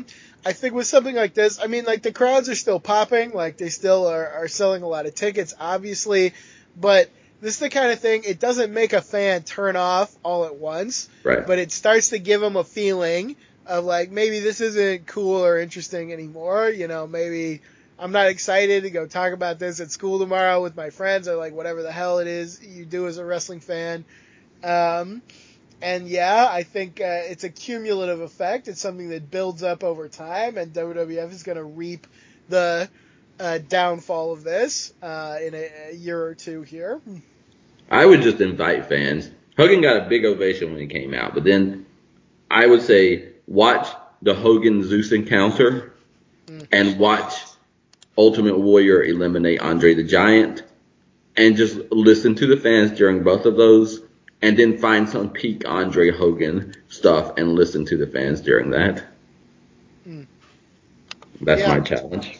Yeah, true. Like the fan uh, reaction doesn't get stronger through the night; it gets uh, maybe a little bit weaker, and that uh, that will maybe tell you something about the booking right there and about the decisions that are being made. So It really does because Warrior comes down without his music because of what happens in the match, and I don't know if it's just his crowd because he will get phenomenal reactions WrestleMania and other times, but the non-music Ultimate Warrior entrance in that match, he didn't get a bad ovation, but he's not like you. You wouldn't be able to say, "Oh my God, that's the guy," based on watching Survivor Series. I I don't know if I completely agree. I thought he got some pretty big pops, but yeah, not like such big pops that I'm like he's got to be the guy. So I I think I agree with you to some extent there.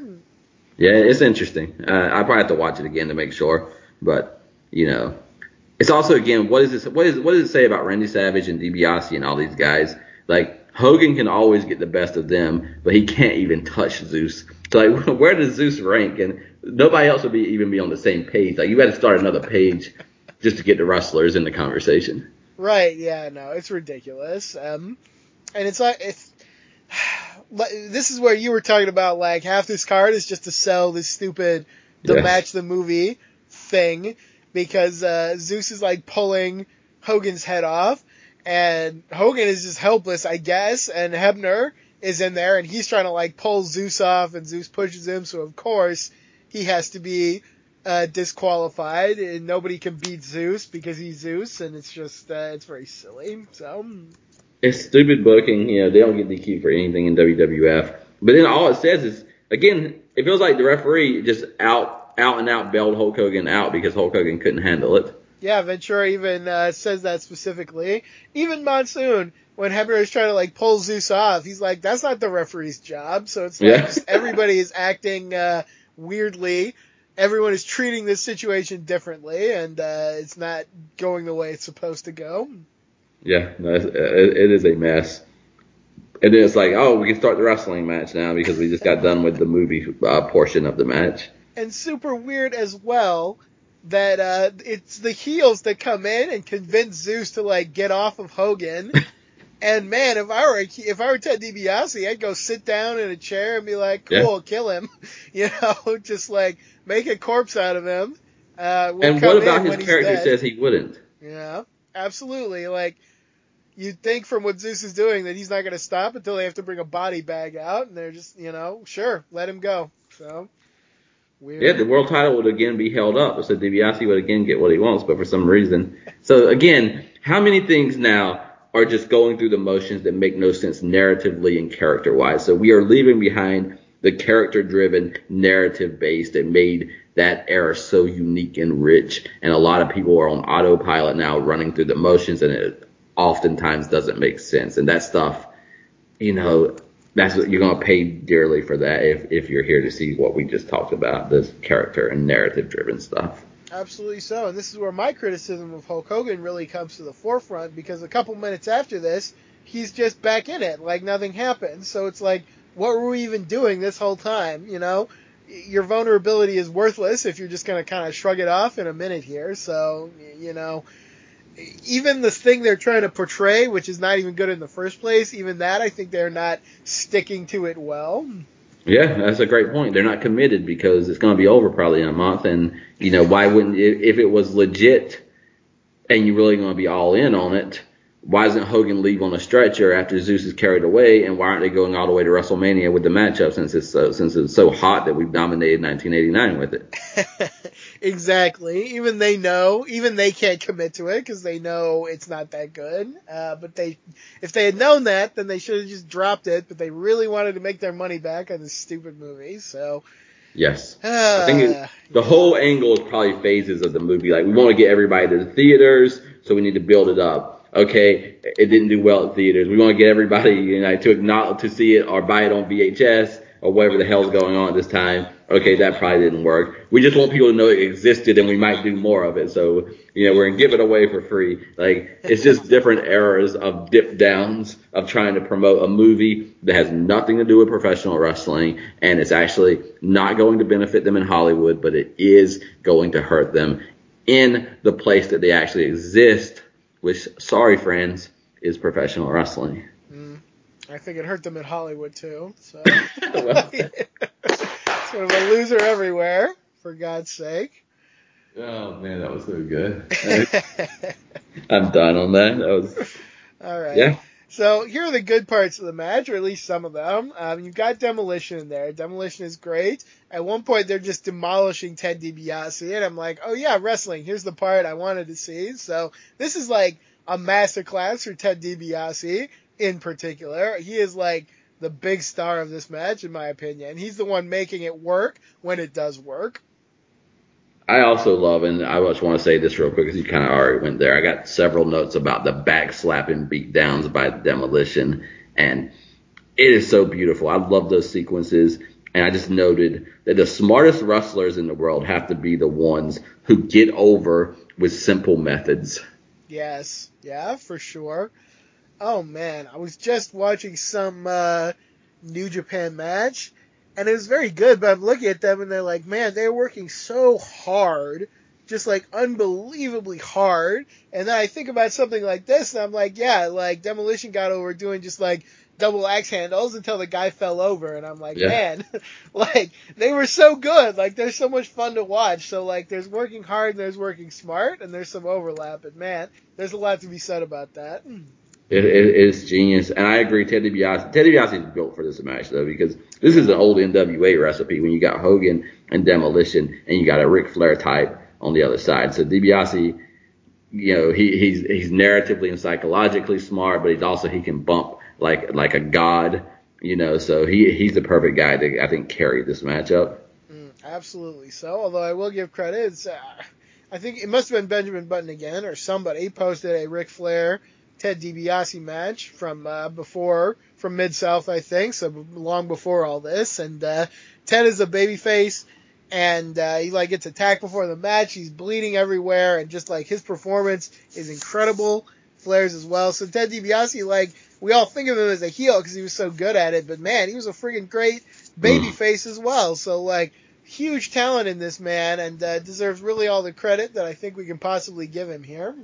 Yeah, and it's hard sometimes because he's up and down in the card, he's up and down in the matches, so it's good to give him credit when we can.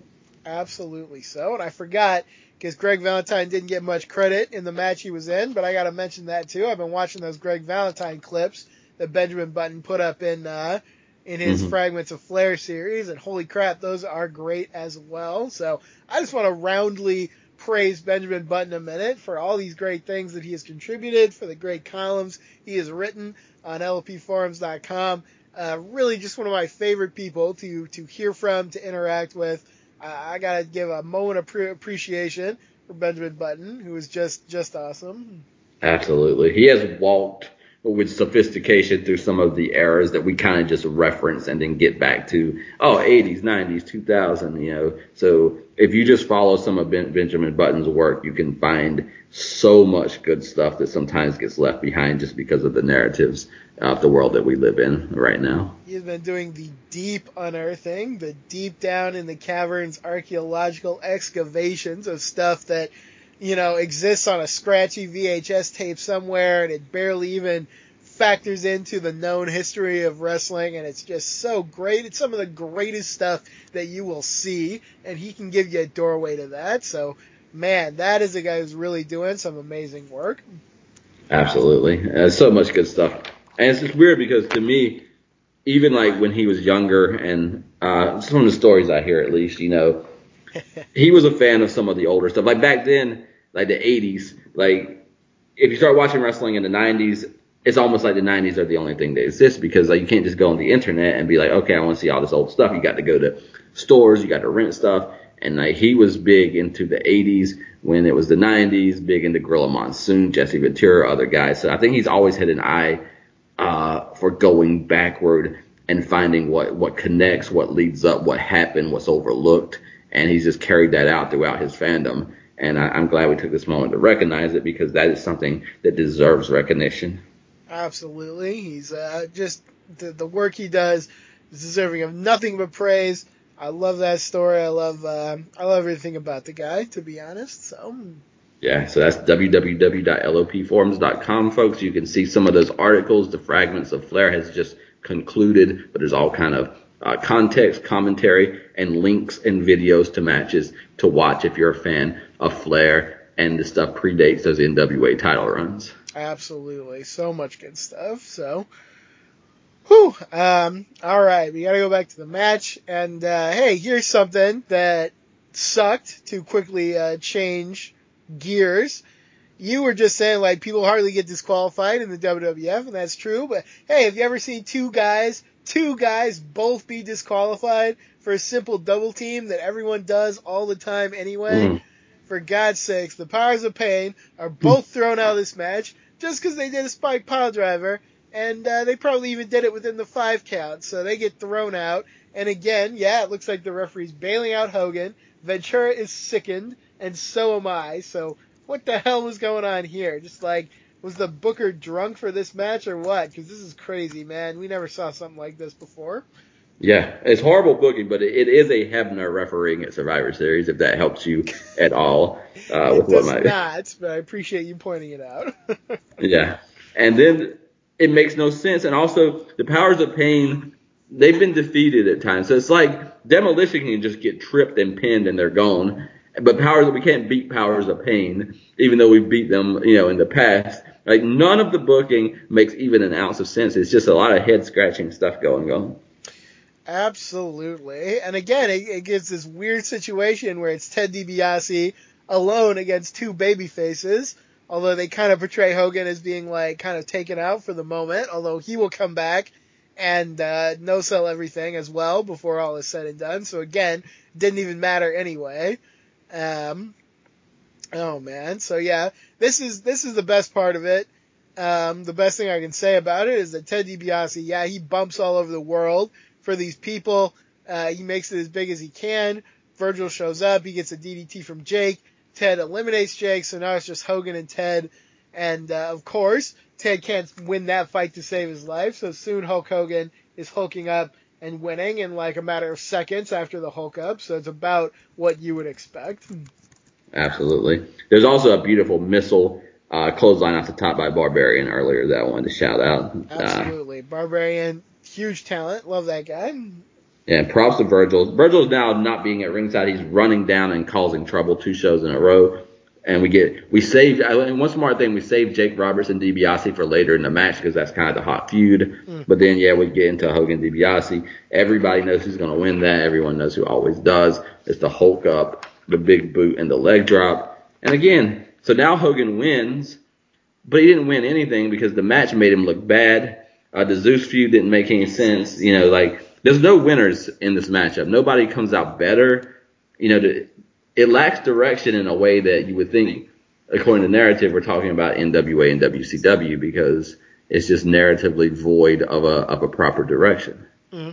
And you got to put some of it on booking, but I got to put some of it on Hogan as well, because clearly this is a guy in a position who's able to call his own shots, and uh, it's clear that he is just as interested in WWF as promoting this movie as anything. Um, and you know his his his comeback against DiBiase was very lazy. It was very basic. Um, it literally, I can't stress enough. It's like Hogan at one point is like lying on the mat, convulsing, like his neck is broken and his nervous system is destroyed. And then as soon as it's him and Ted, as soon as he does his Hulk up, it's just like two moves and it's over. So it's like, what are you even doing at that point? You know, like there's no, eh, you know, it's just bad. It's not good on Hogan's part as well as on the part of the booking. So we go from there to Sean Mooney, who is with Randy Savage, Sensational Sherri, and that monster Zeus. Uh, yeah, Zeus unconcerned about the match that he lost and this qualification he got, I guess. Zeus unconcerned about everything, just has to clench his body really tightly and make dumb faces and. Uh, I think Sean Mooney is scared to death that those chest punches are going to catch him in the head. I would be, for God's sakes. Like this is not a guy who has very good coordination, clearly. So he might just smack your chest instead of his own. So. I love the Randy Savage. Uh, Zeus has been chosen by the scepter and placing the scepter on his head. That was, I don't know why I love that, but that was some, that's, that was some awesome Randy Savage stuff. That scepter's a great prop. It looks great. Yes. Savage knows how to use it. You know, as soon as uh, we've complained about it before, as soon as we can just get Savage completely separated from Hogan, I think we're going to see uh, even better stuff from him. So. Yeah. So we go to Gene Okerlund, who's with Hogan and Beefcake. Um, cut. This kills me because when it starts, it's Okerlund in the locker room and Beefcake is just like cackling and clacking his scissors and like stomping in place. And I'm just like, is this just what he does all night long in the back? It probably is. That creeps me out, to be honest. So here we are. Hogan says, "Cut, cut my legs off and call us both shorties, brother." What the fuck did I that don't know mean? what that's about. I have no idea what he's even talking. See, Hogan lazy in his words as well. There was a time when Hogan would have said something better than that, for God's sake. So He already lets us know too for Beefcake to keep the steel uh, tempered clippers close to the cage. So I'm I'm guessing somebody's gonna die in that cage. right, like it's so obvious that eventually someone is going to get stabbed. And um, yeah, all right. So here we get to the good part of this because Sherri walks up to alone and challenges both of them. And I think she probably could have taken them out, but instead she throws powder in their faces. And Randy Savage and Zeus run in for a little last minute build up to this match that nobody cares about. So that's I love that the camera doesn't zoom in on her when she's walking. You just see her in the background, and, and it makes it a lot more terrifying. good production, absolutely. Um, yeah, there will come a time when uh, uh, WWF production, WWE production will become very overproduced, and we're not in that time yet, so that's one good thing at least. Yeah, so we we got that build. The Disney characters are definitely on the move. The villains are doing villainous things, and so we go Hogan from and, that. Hogan and to Sean, Beefcake are not Disney heroes though, so they're not living up to their side of the bargain. Sean Mooney is with the Rude Brood.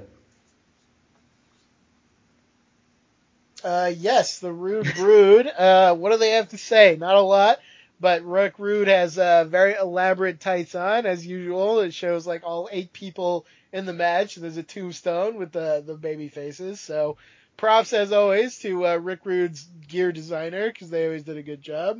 Yeah, and Bobby Heenan is not there. Yeah, that's So- true. Bobby Heenan not there. This is uh just before this where they talk about the dissension in the Heenan family, and that uh, will be a cover for somebody who is uh, not with the company anymore, but he Mm. still has a match to air, so they can't just say he's fired. So that's um that's something that they're covering up in a weird way. Gene Okerlund is with Roddy's Rowdies, and they are hungry, but they can't eat till after the match. But they eat anyway. They've got like weird old turkey bones that they shove in their mouths, and uh, that's not for me. Yeah, not for me either. So we go to the ring. It is Ravishing Rick Rude, Mr. Perfect, and the Rougeaus taking on Roddy Piper, Jimmy Snuka, and the Bushwhackers. This is a match of two halves for me because in the first half it's just a lot of dumb like bushwhacker stuff and it's not really very entertaining to me but then kind of in the back half you got uh, perfect and rude against piper and snuka and I, I actually thought it got pretty good at that point like there's some very good stuff in the latter half of this match so i'll, give some credit there I think we start with a Bushwhacker biting a thigh, and every body part will be bitten before we're done. Yeah. And this is a sincere question that anyone can answer that I just posed because it doesn't do anything for me. What is happening intellectually or experientially that when a guy bites the thigh of another wrestler, like your reaction is to pop as a crowd? so if you can answer that for me, I'll appreciate it. I, it's got to be it's it's just sort of juvenile humor you say the thigh, it's really the butt. You know, they're biting him in the butt, and uh, you know, if you ever watch like a kid's cartoon, that might happen. I don't know. It's not uh, something that really entertains me that much because I don't think it looks it looks very out of place, very weird in this environment. But uh, yeah, I don't know. For for a certain kind of uh, sense of humor, I guess that could be very funny. So. But I do have to specify that he bit the butt later. So he bit the front thigh, I think, of Mr. Perfect. They bit the neck, they bit the shoulder. So there's like four or five biting spots. Yeah. So I get that. I, I'm not a big fan of the biting the butt. Like, oh my god, that's funny. Well, it depends on what we're talking about. If we're talking about wrestling, well, that's not anybody's business. Uh, I'm not in a wrestling context. I'm not a fan. Like, it doesn't make me pop. Is what I'm trying to say. Rick Steiner would do it as well, but he bites every single body part, and the fans just like standing ovation. You know, I don't, I don't understand it. When Hulk Hogan No. does it, I'm not a big fan of it. Like, you know, Sting, I think, does it at times. And at least if it's a 40 minute match and you're biting somebody, I at least can say, like, oh my God, he's desperate. But this is like, we open the show, we open the match with just a random bite and then a big pop from the fans. Yeah. Yeah, if you're gonna bite the forehead or you're gonna bite the hand to like get out of a move, that's one thing. It's not even that's not really my favorite, but yeah, that's like part of it. I don't know. I don't get it with the Bushwhackers. Um, they they had some weird popularity over the years. It never translated to me. I find them a, a chore to watch, so I, I got nothing for you there. A chore is a good word. The Rougeaus to me put more energy than I've ever seen in my life into a gimmick that is never going to be done anything with. they try really hard. They honestly deserve better because They do. Uh, yeah, the Rougeaus they really work hard. Jacques will get some payoff as the Mountie. I really enjoy the Mountie, but um, as the Rougeaus, they never really went anywhere. I feel like Jacques is getting better and better as a character. Yeah. you know, and it's just sad. Like again, we were talking about this earlier. Like, what kind of character uh, you must have as a human being to be in such a ridiculous gimmick for so long, and yet you continually get better during it and within it. Yeah, I mean, major props to Jacques Rougeau, who I think uh, is actually a great talent, and I agree. Like he stands out more and more as time goes. I don't know if he's revving up for that singles run or what, but uh, he's definitely showing me something. And it's just a shame that they got stuck in this weird Vince ism that doesn't really translate to anyone else, where they're like insincere immigrants to America. Yeah. This is something he like over the years, multiple times he will do this, and it never really translates because it's like too specific. Like it doesn't translate to the crowd. So I don't know. They're just stuck in this weird place, and at least they're trying really hard. So I don't know if I'm misremembering. Is it Jacques that at some point does a uh, cartwheel or some kind of like type thing like that, and they're I like, so. Yeah. it's impressive, especially for a guy his size. Yeah, it is. I mean, a lot of the stuff he does is impressive to me. So uh, if you've got an eye for that kind of thing, you're definitely going to notice Jacques Rougeau in the early parts of this match. He stands out to me. Like he is definitely. If you think Bret Hart was too good to be in the Hart Foundation, and oh my God, it was so obvious. Like ten times that Jacques in his tag team at this time because I, I forget Raymond. I don't know if I've said his name, but like three times in the series so far. But you know, sorry about that. Right. I mean, there's nothing wrong with Raymond, but yes, No. certainly at this point, he is not uh, really standing out like his brother is. So we're seeing a clear difference between them as we go on here. Okay, so I think you hit the nail on the head that this is a tell of two matches. Yeah, I mean, once we get to the better parts, I think it's actually pretty good. Uh, Mr. Perfect, in particular, Mm. I think is carrying this match in the ring. Uh, not only are his bumps great, as we all know, the bump he takes when he gets punched should be in a museum, like the way he flies around and just ragdolls is incredible, but also great offense, great aura, great character at this time. I just love watching Mr. Perfect, so he is like the, the star of this match to me, and he's looking great here. It's also again the, the weird booking of heels and faces because Mm. what made this so good to me.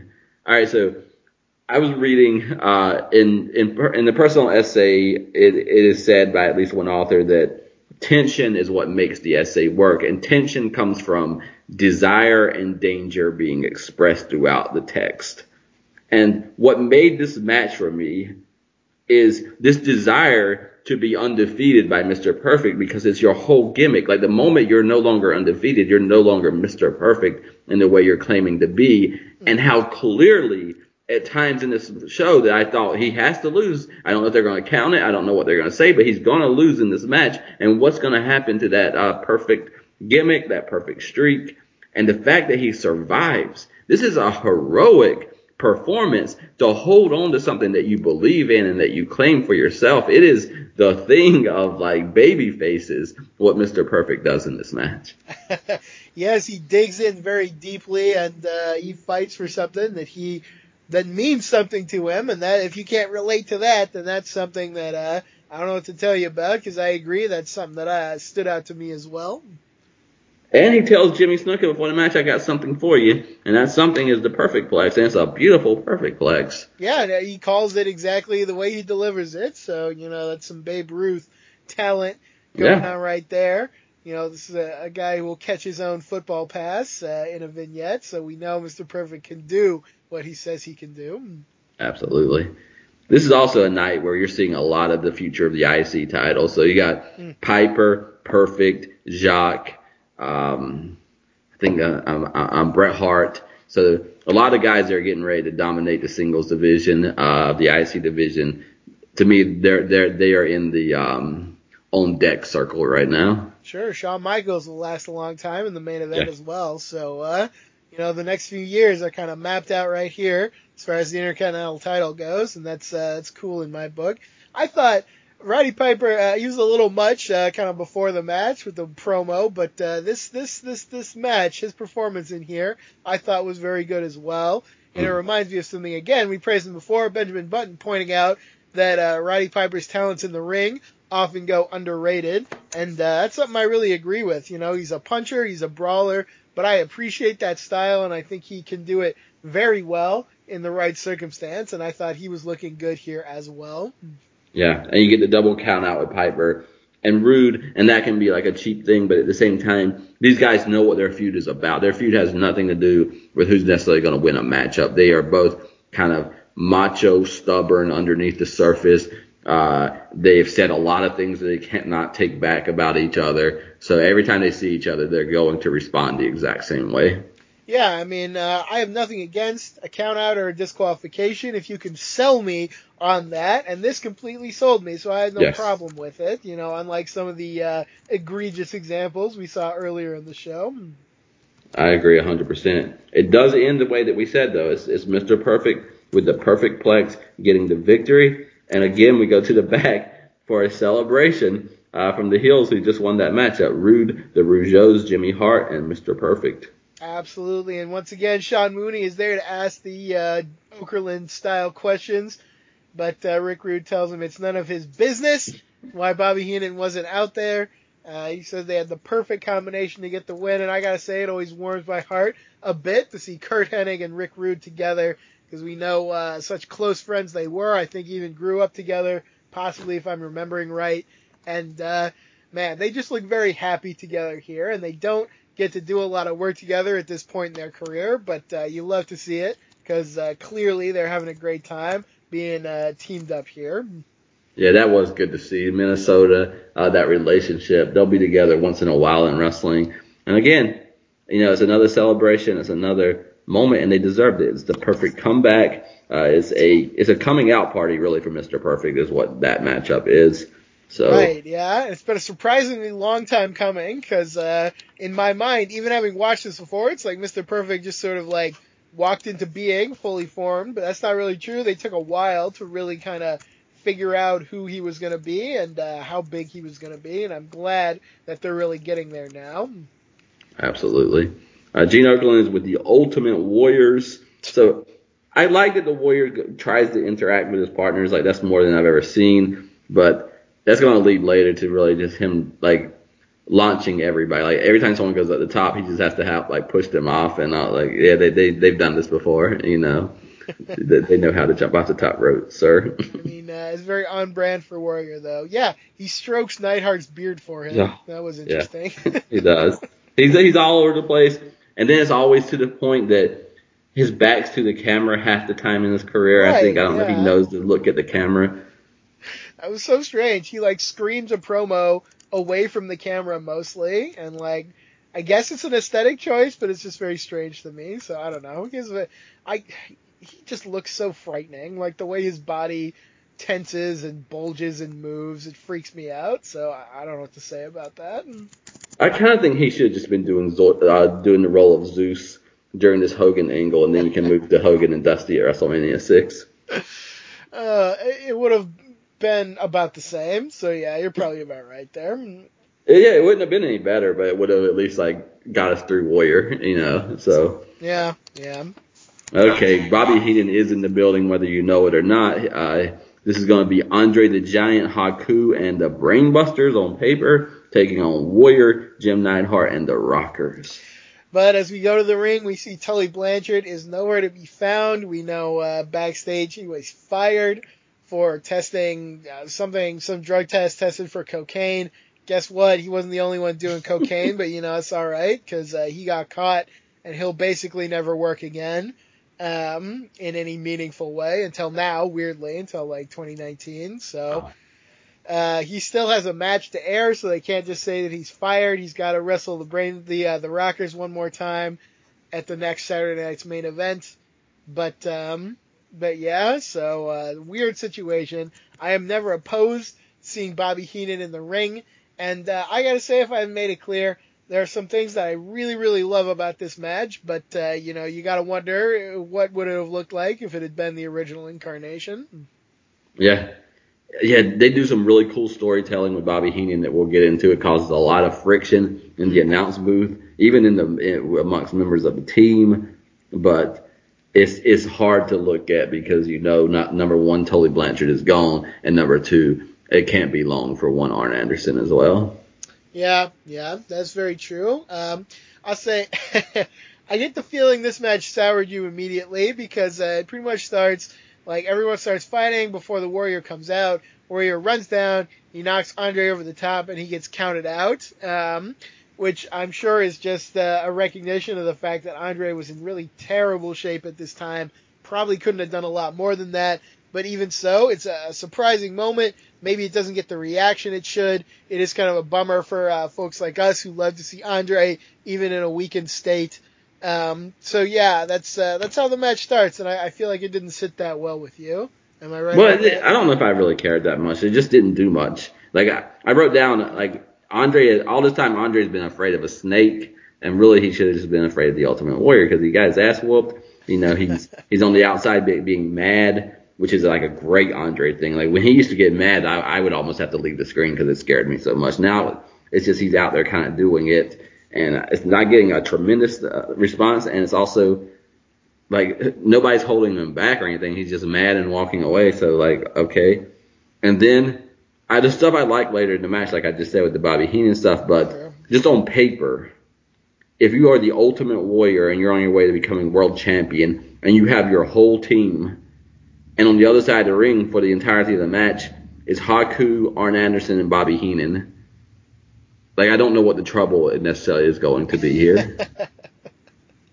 so. That's fair. Yeah. Uh, once Andre's out, nobody's maybe a, a, direct threat to the Ultimate Warrior. But I gotta say, what I really appreciate this match, I actually really love this match. I have to say that, um, despite maybe uh, some flaws in it, is that Arn Anderson in particular, but all the heels, like they show such great desperation, yeah. but also strategy. Like all through this match, I look at Arn Anderson, I look at the way he moves, I look at the look on his face, and I'm reminded, like if I am uh, trying to accomplish something very difficult, and I'm really trying, like you're, you're not talking about it, you're not doing anything. Everything is just like focused on I've got to dig in, I've got to like not make even one mistake here, and it's a real master class in getting that forward here. So if you want to ask what's the trouble, maybe the trouble is Arn Anderson is focused here like he almost never is, and you know how dangerous that can be. Yeah, it is beautiful. Like it is, it really ends the night of an entire theme of heroic heels. yeah, absolutely. And so Arn, I, everything Miz Fan said is correct. Like Arn and Bobby Heenan are having problems at times because Heenan doesn't want to be in the ring. And all Arn does is double down, triple down, quadruple down on this is my reality. I'm in this match. Tully Blanchard is gone. Bobby Heenan won't tag in, but I still got work to do. Oh yeah, like the grit of Arn Anderson in this match. You know, I, he probably practiced for this with Ric Flair. You know, like helping him get home after he was drunk and like his, you know, all the problems he had. This is a guy who, if there's a tough job to do, like you said, he's just gonna uh, double down on that and he's gonna get that job done come hell or high water. And God, I love Arn Anderson. So just, just an amazing, perfect performance in this match by Arn. Absolutely. And then I want to praise Bobby Heenan because number Yes. one, Bobby Heenan is a phenomenal in everything that he does. But this is a guy who is going to wrestle. Yes, he's going to pick his spots, but he's going to get in there. And not only is he going to pin Marty Jannetty. Yeah. Yes. Right as Gorilla Monsoon says that, you know, this guy has nothing. I don't even count him as one of the wrestlers. Well, he eliminates one of the wrestlers. Then he goes to the top rope to jump to the floor, and I am feeling like I'm going to fall on the floor. I'm afraid for him, and he takes his time, second rope, top rope, and then back down to the second rope, back down to the mat. He doesn't do any of it. And for me, I don't know what it was, but I loved that, that non-spot spot. Uh, it was perfect because yeah, you're looking at Heenan and you're like, is he gonna do it? Is he crazy? He's gonna kill himself on this, and then he doesn't do it, and it's a great tease, and it's a, it's just, it's so great because you could see any wrestler doing that, and you see Heenan do it, and he like gets over the fact that like a normal person would be crazy to do this, and like you know he, he doesn't have the guts for it, so God, yeah, Bobby Heenan is also just wonderful in this match. His performance is amazing.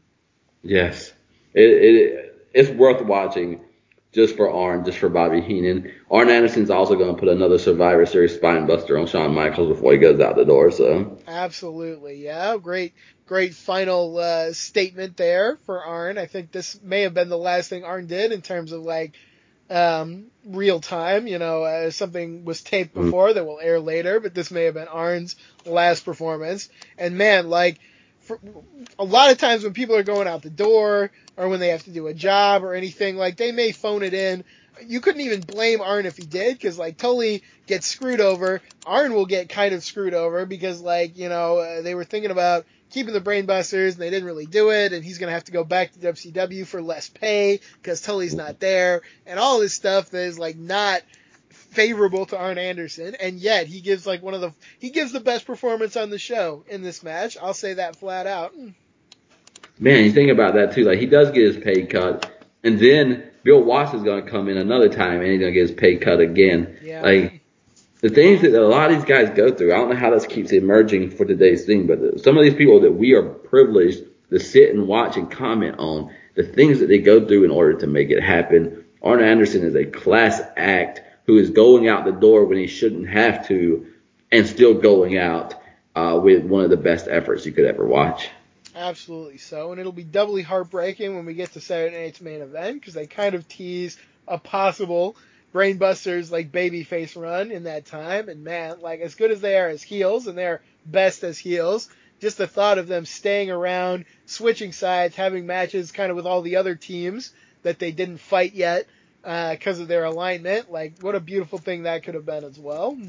Yeah, I love Arn as a babyface as well though because Yeah. he's such a great heel, but man, he's got a lot of like explosive energy that that also fits well with the babyface side. Absolutely, absolutely. I, I don't really believe this. I remember many years ago when I uh, was thinking maybe less critically, but I remember thinking, hey, what if Arn Anderson fought Hulk Hogan instead of uh, Ultimate Warrior? You know, you, you want to talk about somebody who uh, is like a common man, somebody who can um, be relatable to any wrestler, just like or to any fan due to the way he looks and you know maybe his body type or whatever.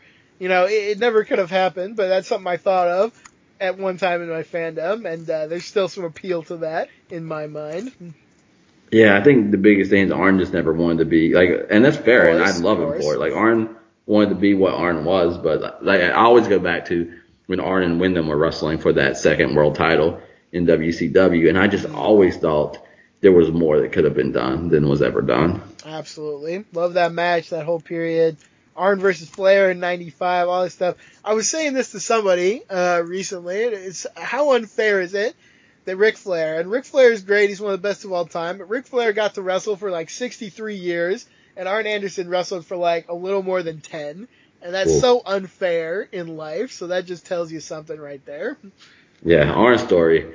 There's so much sadness to me in Arn's. I don't think Arn feels that way so great. Mhm. But as a fan, if I dig deep into Arn's story, I end up depressed.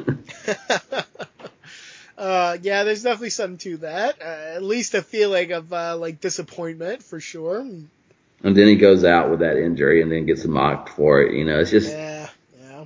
it's just not a lot of good things. And then this is going to end with I hate the slop drop, uh, the military press where you drop them straight down because they always end up falling halfway down the warrior's shoulders and his back. And Arn Anderson lands like on half of his body because of the way that he's dropped, but he needs to be splashed so you can watch him adjust from like, oh, I'm on half my body to now I, I flopped onto my whole body. Now I'm just kind of looking, waiting for the warrior to run over, to run over me, hit the ropes and splash me. And it's like, oh, that's just, it, it's just visually unappealing and it looks fake and it looks like, like you are just allowing the ultimate warrior to do the ultimate warrior. And he will do the ultimate warrior and he will splash Arn Anderson and he will pin Arn Anderson. Yeah, more's the pity. Um, that is a terrible shame. But I, I want to, I want to dissect this match a little further before we get to that moment properly.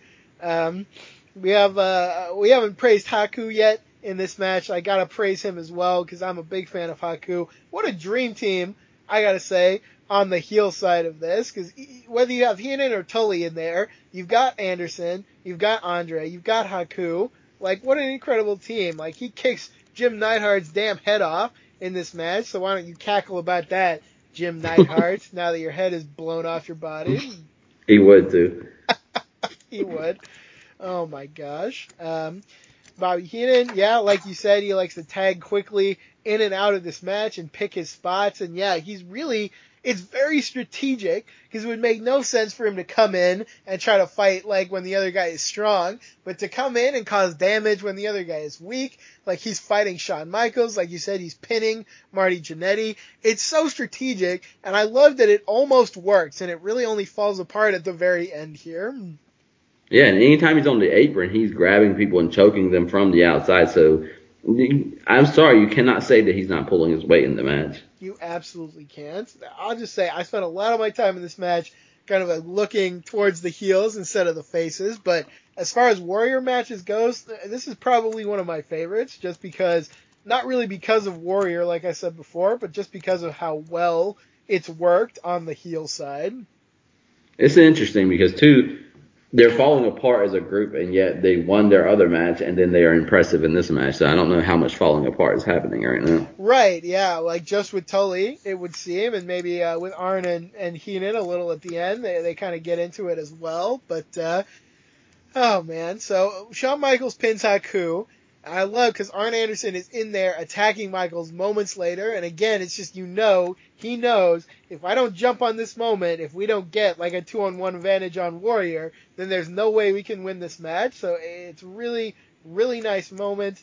Um, oh God, this is one of the greatest things ever because at one point Shawn Michaels sunset flips Arn Anderson, and Arn Anderson, you, you you could probably see it in your mind. He sells it like only he can. He's like wobbling, and he reaches his arm out.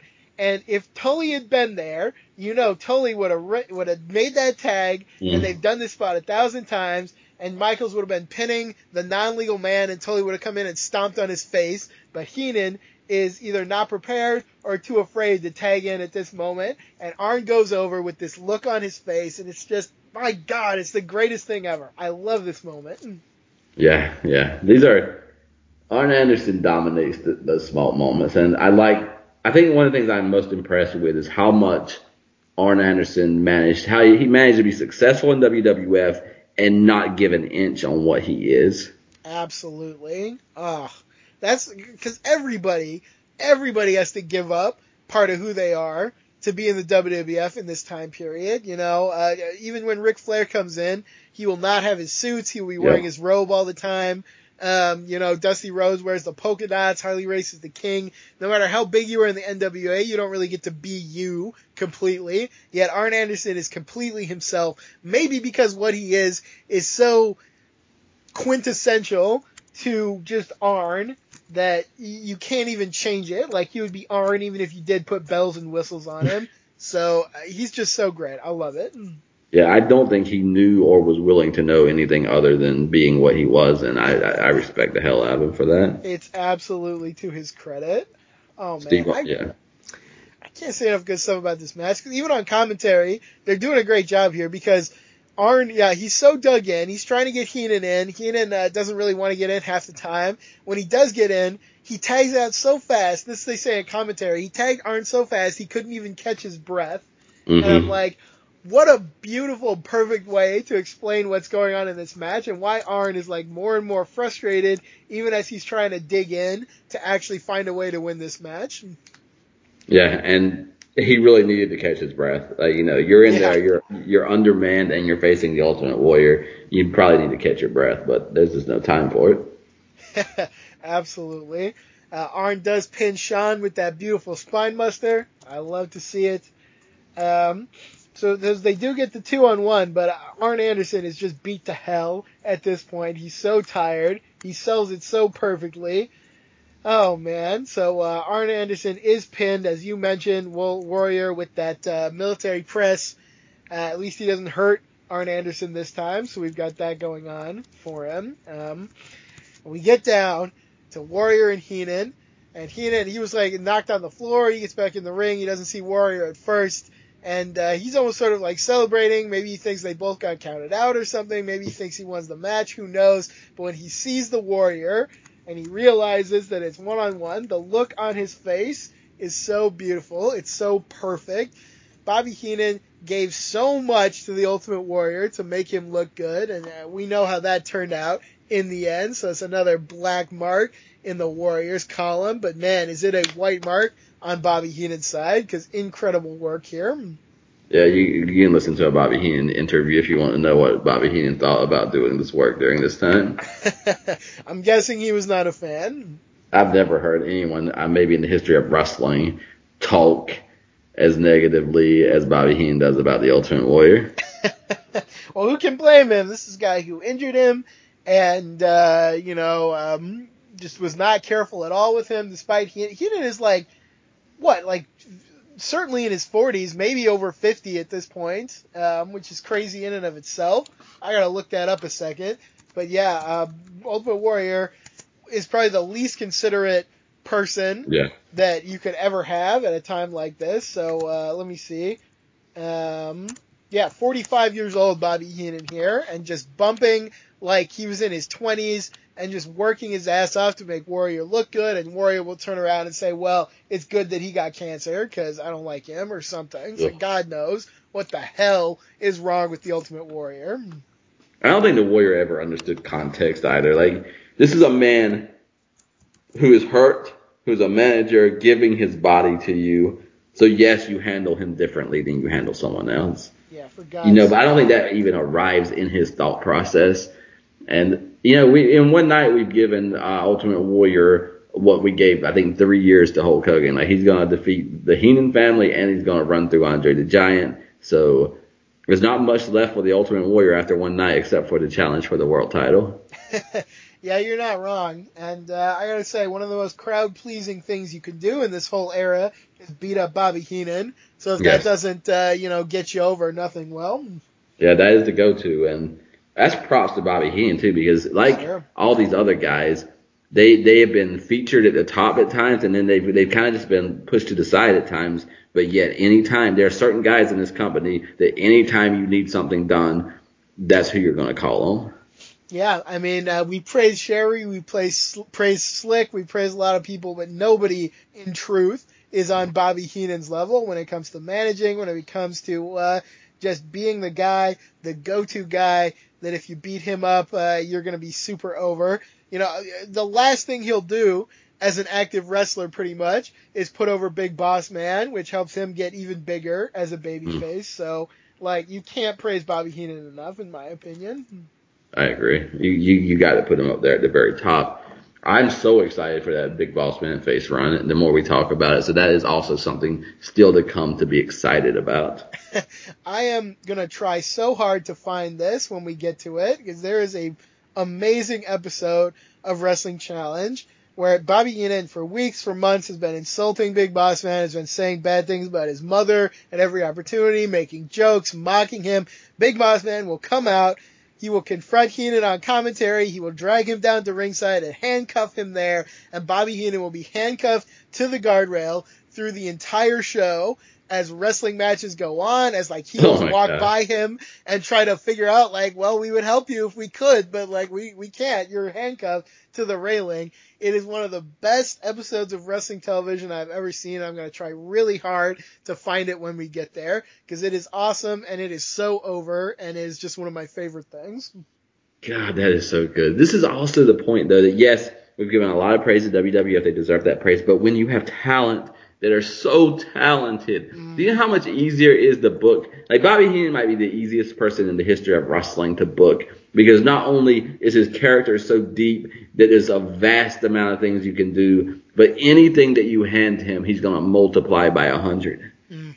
Mm. Yeah, absolutely. This is a guy who will turn anything into gold, it seems. Like there's hardly anything Bobby Heenan can't get over. I can see him out there right now. God, just what what an idea though. What an idea. Why not do that? Yeah, yeah. No, it, it's a spectacular moment, and uh, whew, I really hope I can find it because this is the kind of stuff that WWE like to pull down, and they don't put it on the network because they're jerks and uh, all this stuff. So we're gonna try really hard to find it, but uh, it's a wonderful moment, and uh, I can't say enough good things about it. Yeah, we'll get to it in time, but also the way he leaves the WWF is just so inspired. Like Yeah, you would think that this is a jobber who never meant anything for some of the ways that he allows himself to be booked. But the genius is in how he allows himself to be booked, how he responds to it, how he lies about it, how he comes back from it, how he denies it, how he how he brings it on himself but never learns a lesson. Like there's so much rich character driven story in Bobby Heenan. Absolutely, and I'm glad you mentioned, yeah, the way he leaves because it's perfect. This is a guy who understood how to go out. Like you go out, if you're the heel, you go out like kicking and screaming. You go out in some embarrassing way, and Gorilla Yes. Monsoon will throw him out of the building once and for all. And uh, and if it didn't make me sad, I would say it was hilarious. But it's a wonderful, inspired moment as well, and it's something that all wrestlers, I think, should take careful note of. You don't have to kind of like break at the end and uh, reveal, oh well, yeah, you should praise me all along because I did all this great work. You know, you'll never see it out of Bobby Heenan, and it's Yeah. to his credit. And I need a standing ovation because you know, you know all the times you were booing me, I was creating opportunities for you to do that because I really love you and I was actually serving you. oh, great! Thank you for that. Um, right, just don't say it. It can be true without you saying Yeah. it. You know, just trust that your legacy will be what it is. So I will say, if you have a little faith, it could be truer for not saying it. yeah, you are right about that. Like even I don't even watch wrestling, but man, some of these people, like they always got something to say about everything. I'm not talking about Seth Rollins or other people, but I'm just like well, trying to think of people. But like I don't watch wrestling, and then I just click on the news site and they got something to say about everything. know, Like maybe because I'm teaching creative writing for the first time, but man, if you can show not tell, sometimes yeah, the way you can connect with an audience with showing and not telling will never, ever, ever, ever, ever, ever be trumped by telling and not showing. yeah, absolutely so. All right. That was uh, Thanksgiving, and you know we are pretty much all but one show out of ending the 1980s now. Yeah, we are. We are. We just have one more Saturday night's main event. It's got some uh, interesting matches on it. We will see the last stand of the Brainbusters as they face the Rockers in a two out of three falls match. Coming back to that one more time. I gotta say, they have two matches on Saturday night's main event. You know which is the one you used to watch when you were a kid? Because I know it was. I have no idea. Okay, all right. Maybe it'll be this one then. Maybe you'll recognize it. I always thought there was one where Arn gets hurt also, but for the life of me, I can't figure out where that happened. Um, so yeah, I don't know. It'll be interesting to check that out anyway. Uh, Dusty Rhodes versus Big Boss Man. We said Ultimate Warrior one on one with Andre the Giant. We'll get one of those matches to see. Uh, Roddy Piper will fight Rick Rude one on one. So this is kind of a stacked card here. You got Randy Wow. Savage, Hulk Hogan, Mr. Perfect, there's a lot going on on this card for sure. Feels like a pay per view, buddy. Kind of does, yeah, I know for sure. They're looking to pop that big rating, I guess. Uh, I can't blame them. So probably just Card gonna push in the, the the match the movie again, but we'll we'll deal with that as it comes. Yeah, no, no time for that. Actually, I think based on Hulk, Hulk Hogan is wrestling uh, the Genius for some reason, Lanny Poffo, uh, which will tie into his next real feud. So maybe we will get some relief from Zeus as we transition back to an actual wrestling feud for Hulk Hogan. Yeah, and then we'll move to the Royal Rumble. You know, so we're we're about to be on that. uh We're about about to be in that season again. It seems like we just left behind Hulk Hogan and Randy Savage, but we're about to be in WrestleMania season once more. Absolutely, we are. Yeah, and we're going to be talking about uh, best of the '80s, best of the show so far. We got some ideas for that. That uh, I'm sorry, I need to get back to you on that. I know you sent me some stuff, so we will figure that out as we get closer to it. But um, yeah, we're very close now. In fact, so going to be a lot of good stuff coming up very soon here on WWF The Legacy Series. Absolutely. I really appreciate folks listening, following along. I, I do feel like the earth is changing underneath us and we're still trying to catch our bearings as we move into the 1990s, but that's what it's about. These eras, they change so subtly and, you know, you got to really start to pick up on what's happening when and we're doing our best and we always want to hear from you. You know, what are you picking up on? What are you thinking about as WWF turns from 1989 into 1990? Absolutely. So yeah, if you want to shout us out, uh, I am on Twitter. I'm at Spectral Gent. We got many great followers on there who like to uh, talk about the show. Uh, appreciate y'all out there very much. Had a great conversation with uh, I think Amy Stewart earlier this week about some of this stuff. So uh, really appreciate the engagement there. Also, Lords of Pain. Uh, nope, that's not it anymore. WrestlingHeadlines.com is our main site. From there, you can navigate to uh, www.lopforums.com. Check that out. Join the conversation. Some great written material. Our three uh, Musketeers, BK, R. Prof, and Benjamin Button, doing amazing commentary uh, in our Legacy Series thread there. You'll love to see it. Also, uh, check out all the other programs on LOP Radio. We got a lot of really great quality stuff there. So I hope you will take the time to check it out. We're giving you so much content to get you through these crazy times in our world and our country. So take advantage, have fun with us, and uh, forget about your problems for a while. So that's all we've got on WWF Legacy Series. We'll be back next week. Mystic, take us home. Until next time, don't let the legacy be dictated to you. Rewatch, revisit, rewrite.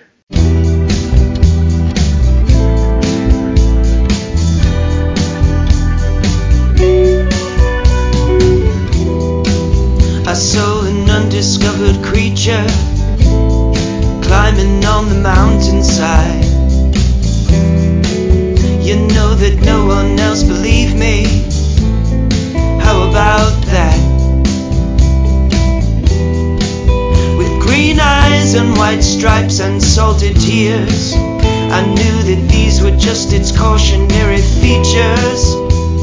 Keep telling myself nothing to fear. It's just an undiscovered creature coming up to meet you. He's the one that's scared.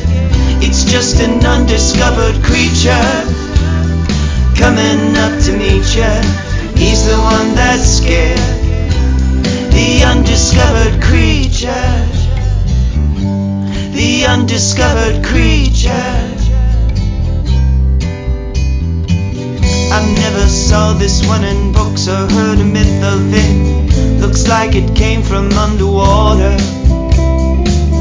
I thought I'd seen every life form. But there it is, an undiscovered creature coming up to meet you. He's the one that's scared. It's just an undiscovered creature coming up to meet you. He's the one that's scared. The undiscovered creature.